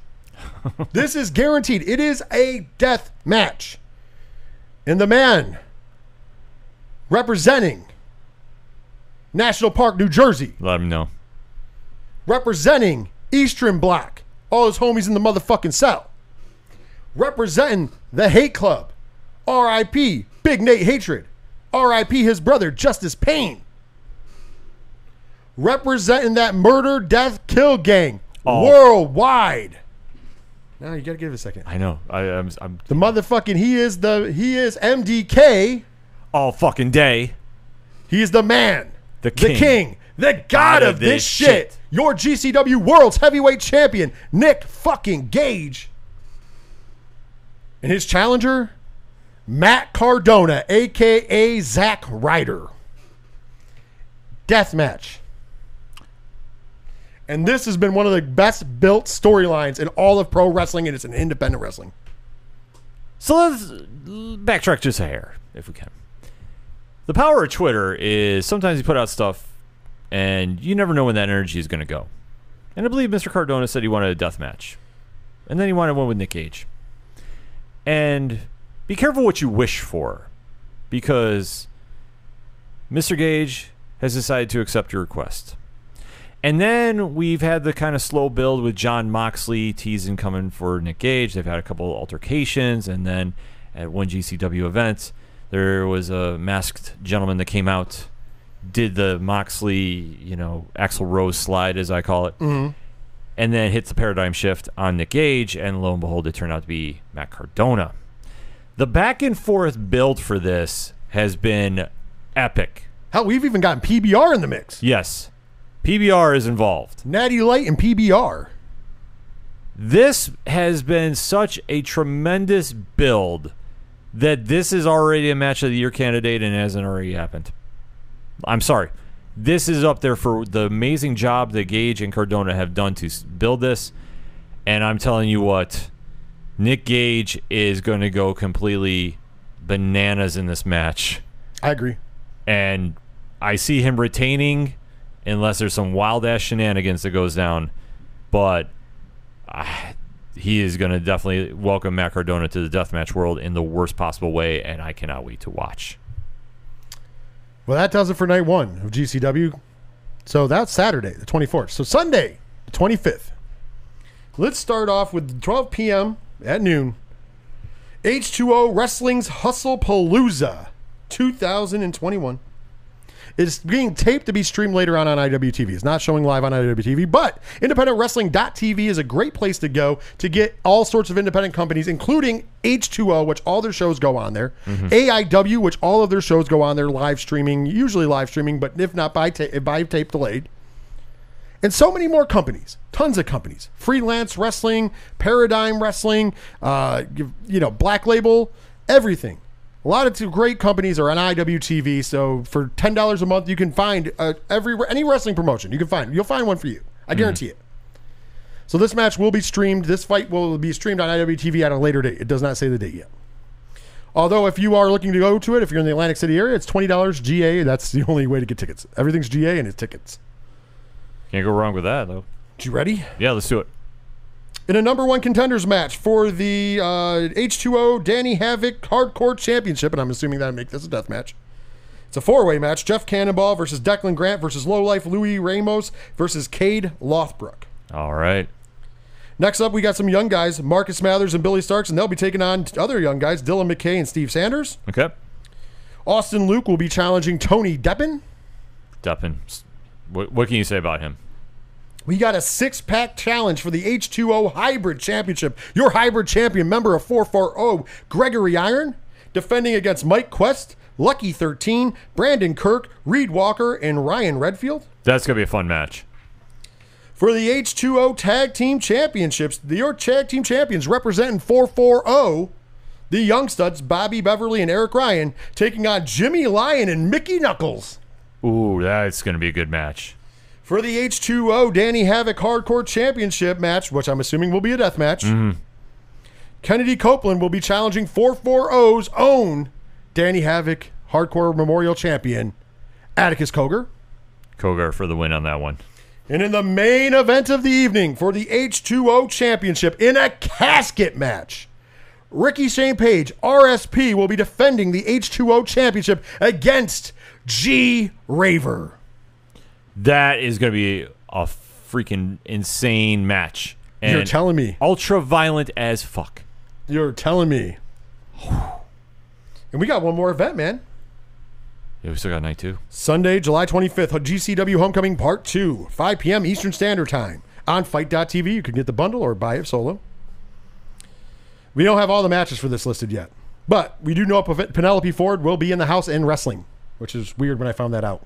That was just announced today. Okay. I'm assuming Alley Catch, but that doesn't mean anything. Second gear crew, Mance Warner and Matthew Justice will be taking on Dante Leone and Ninja Mack. That'll be a great match. Second second gear crew is awesome. Jack Cartwheel will be taking on Jordan Oliver. Ooh. Ooh, that is going to be a fine, fine, fine match.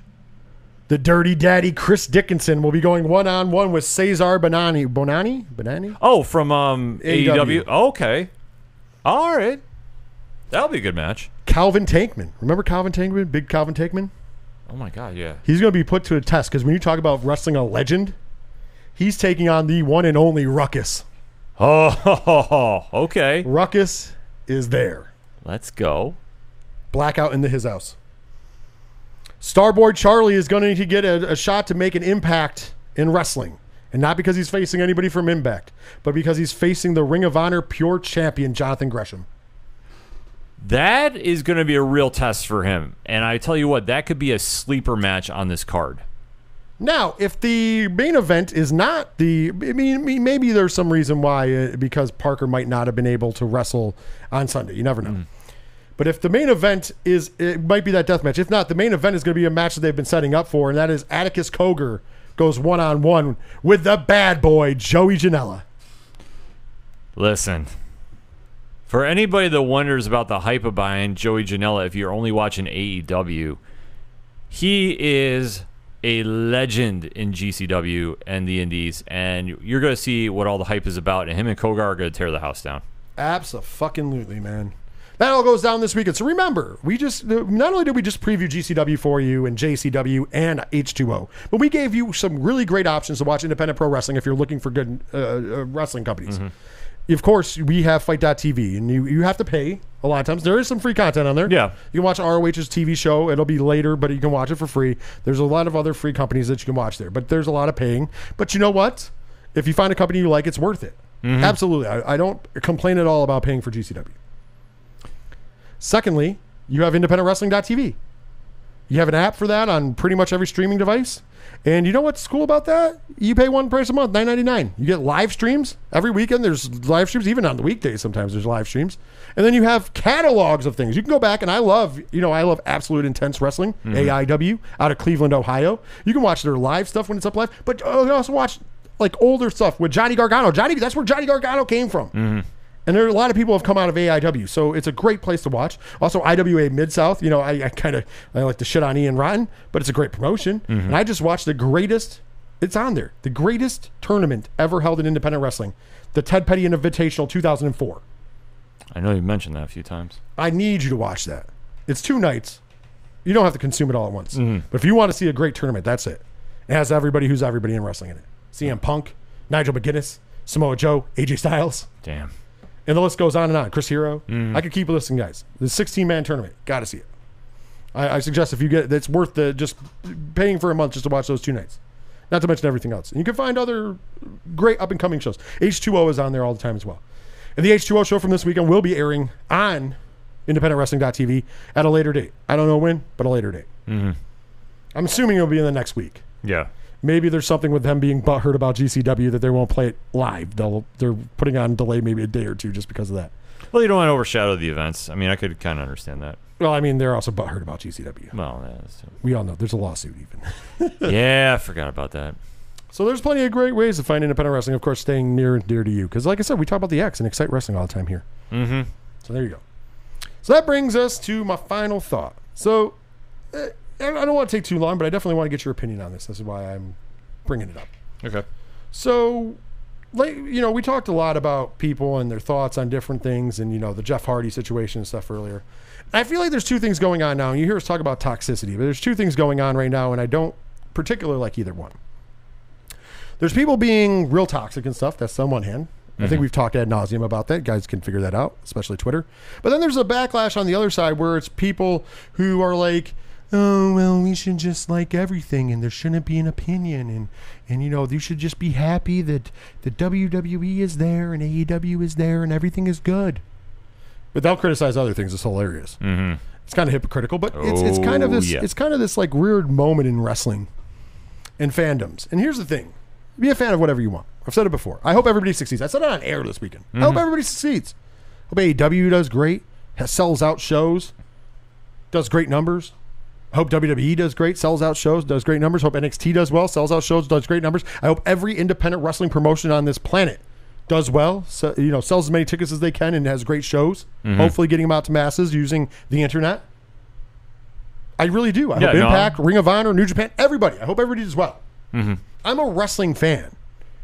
I love wrestling. I consume a shit ton of wrestling. Ask my wife. Ask Ken M. Yeah, it's true. I worked in the wrestling business. I've grown up loving wrestling. That's why I have useless trivia in my head about every fucking thing. Because that's how I've dedicated myself to watching wrestling. That doesn't mean I like everything I've seen. But I just hope for overall being good. This past weekend, I saw Money in the Bank and Slammiversary, and I was happy with both. Mm-hmm. Did they both? Were they both perfect? No, we just talked about them. Right. But is it wrong for me to voice that opinion? Is it wrong for you to voice that opinion? Absolutely not. Is it wrong for you to, on the internet to voice that opinion? Absolutely not. Now, don't be toxic about it and be assholes because that just that's just stupid. That makes you seem like you hate wrestling. But you can't just be like everything's great, nothing's wrong, because that's what allows the toxic motherfuckers to get in your shit. Mm-hmm. Because you go everything's great and put it out there and they jump right in your ass.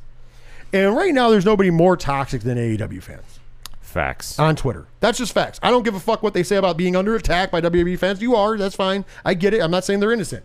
But man, you say one bad thing about AEW and they try to come after you. One bad thing. I was told this week I was way too hard on All Elite Wrestling. I was told that that, that I obviously am a WWE homer because I'm way too hard on them. I was like, no, no, no. Actually, no, but I'm going to call it what it is. I'm not going to pretend shit is nice and clear. And then what they were talking about is they had heard the live stream mm-hmm. and they had heard me discuss my shots at WW or AEW and their moral high ground that they try to possess and their fans try to possess. You know, the Pride Month stuff, where they then only gave 20% of their actual AEW shirt to Pride Month. Mm-hmm. Where in that time period, they didn't focus on any of their LGBTQ plus community that works for them. Because I ain't seen Sonny Kiss on television in a long time. Yeah, not in Dynamite. Although he's super fucking talented. Mm, oh, facts. Just like Joey Janela. Whatever. Then, Big Swole going hard, and I made a comment about Big Swole going hard. Proud black athlete. She's very good. Mm-hmm. She should be proud. Absolutely. But when you're going at the other company that features a black WWE champion and another black man challenge for that belt on Sunday when you were making your comments, and on the other channel, or on the other, sorry, the other show for them, SmackDown, you have a person of color as your Universal Champion. Mm-hmm. I'm not saying that's the end all be all, and I'm not saying that there's a lot of sins in the past from WWE. There Oh is. yeah, yeah, yeah. But But currently, who is the person of color or or, or of champion in, in AEW? Don't worry, I'll wait. As a matter of fact, who is in the top five of their rankings that is a person of color, period? Where's Big Swole? She's lost, lost one match this year, by the way. One match. But we don't ever see her on fucking Dynamite. You know how I know this? Because I watched Dark. She was on Dark.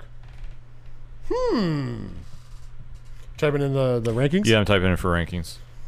The closest you're going to get is possibly if Scorpio Sky and Ethan Page are ranking for the tag titles. But neither of them is ranking for a singles belt.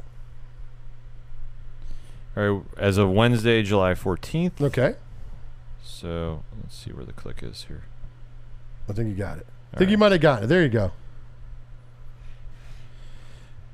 So- okay, so Kenny Omega six and zero, Miro nine and zero as the respective champions. Hangman Adam Page eleven and one, Orange Cassidy is at two, 11 1 1, Jungle Boy eleven and two at three, Darby four and two, Ethan Page nine and one. Mind you, uh, the guy who's only lost two times in his entire AEW run, MJF, is in the top five. Yeah. Women's ranking: Britt Baker 11 1, Nyla Rose 6 and 2, Tay Conti. She's Brazilian. Yep. So she counts. No, I was just trying to read because the font is very small here. There we go. She's 19 and 3. 19 and 3. Thunder Rosa 18 and 2, Kris Statlander 10 and 0, and Hikaru Shida 8 and 1. So very diverse in their women's division. I'll give them that. Yep. Tags Bucks 9 and 1, the Varsity Blondes 6 and 4. 16 and 4. or 16 and 4 rather. Uh, the acclaimed. Oh, okay, there you 14 go. and three, at number two. Uh, Kingston and Penta five and one at three. Private Party number four at seven and one, and the FTR is Five, and oh. By the way, the FTR is only lost to the fucking Young Bucks. But yet, you know, you know that's why they were brought over was to get buried after. That's right. I'm being a dickhead about it. Okay. So, anyways, so but in the singles competition, I mean, you got to pick your shots. Yeah. Big Swole's only lost three matches. Why isn't she in the top fucking five? Oh, Anyways, absolutely. Continuing on, and she also has a victory over Britt Baker, the champion. Mm-hmm. But when I point these things out, it's just because it's irritating to hear that moral high ground. It's not there. But here's the problem: nobody would talk about that shit if people weren't if people from that company weren't putting it out there and their fans weren't running with it without doing their homework. Just saying. So what I'm asking, once again, is for us to stop the shit. Does it really matter? If you're going hard for AEW, go hard for AEW. Who cares about what's happening on the other channel? If you're going hard for NXT, go hard for NXT. Who cares what's happening on any other channel? If you're going hard for WWE, go hard for the, and it goes on and on and on and on. Right. I personally want all of them to do well. Is Raw doing it? No, that's why I don't fucking watch it. but if it ever got better, I'd be back in. Do I watch NXT? Yep. Do I watch AEW? Yep. Do I watch SmackDown when I can catch it? Yep. Do I watch GCW on a religious basis? Yep. New Facts. Japan on a religious basis? Mm-hmm. Yep. Impact, I try to sprinkle in a little more, even though their television program kind of sucks usually, but their pay per views are usually all right. Mm-hmm. Ring of Honor, I've gotten back into lately. Like, so I'm just throwing it out there. And then don't get me started on older and newer independent wrestling companies on IWTV because I'm I'll be here all day. Yeah. My problem is, is we gotta stop going past this bullshit. And then you, and nobody's infallible. If you want to give an opinion, as long as you're not being disrespectful, be respectful and give your honest opinion. If you think something sucks, you just think it fucking sucks. That doesn't mean you hate the person that did it. Just because I think that somebody's put in a shitty position doesn't mean I hate them. Just like I said, I don't hate Kenny Omega. I prefer, I actually like Kenny Omega as a pro wrestler. However, I hate the fact that he has to win strong every match. It's boring. I used to like the Young Bucks. Yeah. Uh, they're, uh, they're losing me, but I still respect them. Doesn't mean I don't. Although I hate the fact that they brought in the FTR to just beat them and bury them. Because maybe they're not, maybe the Young Bucks aren't the best tag team. Maybe FTR is. Best way to make sure you can ensure that is to job them out and fucking move on. Because how often have we seen the FTR? Obviously, only five times this year. Yeah. So they lost the titles of the Bucks when I've and we've seen them five times in tag action. That is sad. And what? Three of them were against Jungle Express Yeah, that is sad though. That is fucking or sad. Jurassic Express. when you're considered to be one of the best tag teams in the world. Yeah, because they had that great storyline going in the beginning of the year. So I, I know they faced each other at least twice. Do I like the fact that Goldberg's back and looks like he's gonna get a title shot? Fuck no. But it is what it is. not gonna go out there and be like, "Oh, I hate everybody. Well, that's the whole point about it. Is like you can be a fan and be respectful, but it's like when you're going verb just to go attack, and for what? I don't understand the love affair with we call you the the Kool Aid drinkers, because for people that are so blind and are like living and dying for AEW. Like, listen, it's one thing to be a passionate fan; it's another thing to be a complete asshole and attack other fans because they say something negative about the product. If it's something, if it was a bad match, you're allowed to say it's a bad match. You can't sit there, well, WWE, you know, you just like WWE and you hate us. No, what the hell are you talking about? That is the thing I, I agree with Rich about. It's like you can't make those statements and be so diehard for for what? Like I just I don't get that kind of mentality where you have to get online and think that you're some Twitter tough person hmm. and just go at somebody and bully them, but yet when the shoe is on the other foot, you're running offline. Absolutely. So there's that, and then there's the other side of that, like people who don't think you can have the right to give an opinion on something. You can give an opinion. There's a difference between being toxic and giving an opinion. I give an opinion every week, but I don't think I'm toxic. Why? Because I want things to succeed. I give an opinion because maybe somebody would hear me and go, "Oh man, maybe we should try something different," mm-hmm. or maybe we should just keep on this path. Or I give some a unique view of the business from the business end of things, and hopefully that'll help you understand why certain decisions are made that maybe we don't like. But oh, at least I understand them. So now it's a lot easy, less like, less likely to hate them and be toxic. Mm-hmm. There's a lot of things. I just think the dichotomy is off. I think we all just need to love what we love. If you don't love what you're watching, don't watch it. You'll be happier if you don't. And if you're looking for something to love, there's plenty of options out there on the internet. Facts. We just gave you a whole bunch going down this weekend. And I hope you check some of it out because it's going to be real good action. With that being said, Ken M, we're coming to the end of the close, and uh, I know the uh, ODPH Society is listening, but for all of those who are not listening on the ODPH network of podcasting, uh, how can they get a hold of yourself, Padawan J, and Coach Duffy? Simple. Swing on over to odphpodcast.com. Join the conversation on all, all our social media links. Check out the blogs and parlay points. Check out the TeePublic store. All of that and so much more. odphpodcast.com. And of course, if you're listening anywhere else and you want to know how to find a Three Fat Nerds podcast, including our flagship show, you can do that at anywhere you get great podcast by searching Three Fat Nerds. Also, go to 8122productions.com. You can stream it right from there. You can also find out about Horror Zone 607, about this show, the wrestling show, about the Twitch channel, about the Patreon, about friends of the show, about everything we got going on. 8122productions.com is your one stop shop. If you're trying to find us on social, I always say it Three Fat Nerds Pod, and just throw an at in front of it if you have to. And that's where we're at. You're going to want to do that for this weekend because I'll be doing a lot of stuff for GCW while I'm in Atlantic City, New Jersey. And last but certainly not least, if you would like to support the show monetarily, go ahead and do so at patreon.com slash 8122 productions. For as little as $1 a month, you get a ton of extra bonus content and you help support everything we do here, whether it be this streaming adventure we have, which we have a lot planned out. I did hear the ODPH show. We are going to be doing some D&D stuff Yes. or uh, I should say RPG stuff, because I do believe one of the things we're trying to put together in the next month or so, probably not until the fall, because we all have busy summer schedules. Probably maybe before we actually go to uh, uh, Comic Con. Uh, uh, Ron had gotten a th- set of uh, stuff he got uh, from Kickstarter, Okay.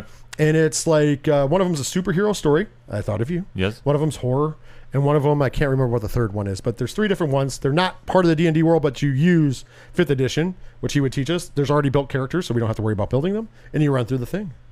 So I thought that would be kind of cool to do as Yeah. a one shots for uh, D and D stuff. I'm done for it. So uh, we'll probably make sure we have that up. But I did hear you on the ODPH, so I'm letting you know, and the ODPH Society know if you're listening to this. That will be coming to twitch.tv slash system podcast. There's those three, and maybe we'll even do uh, a regular uh, game that we have over time, like once a month or something. Who knows? Maybe that'll be something we do in the future.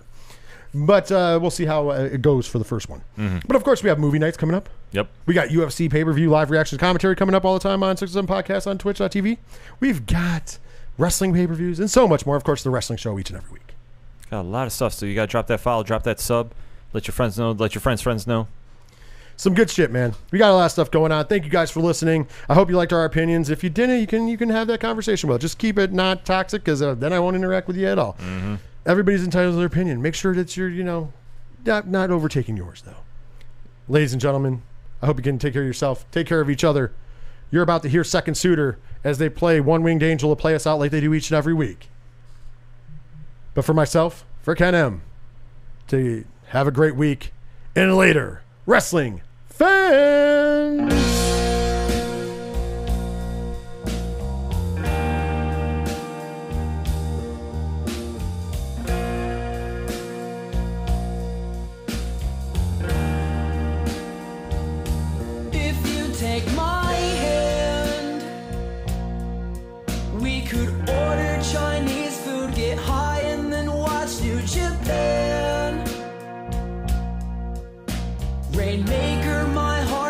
Damn hard I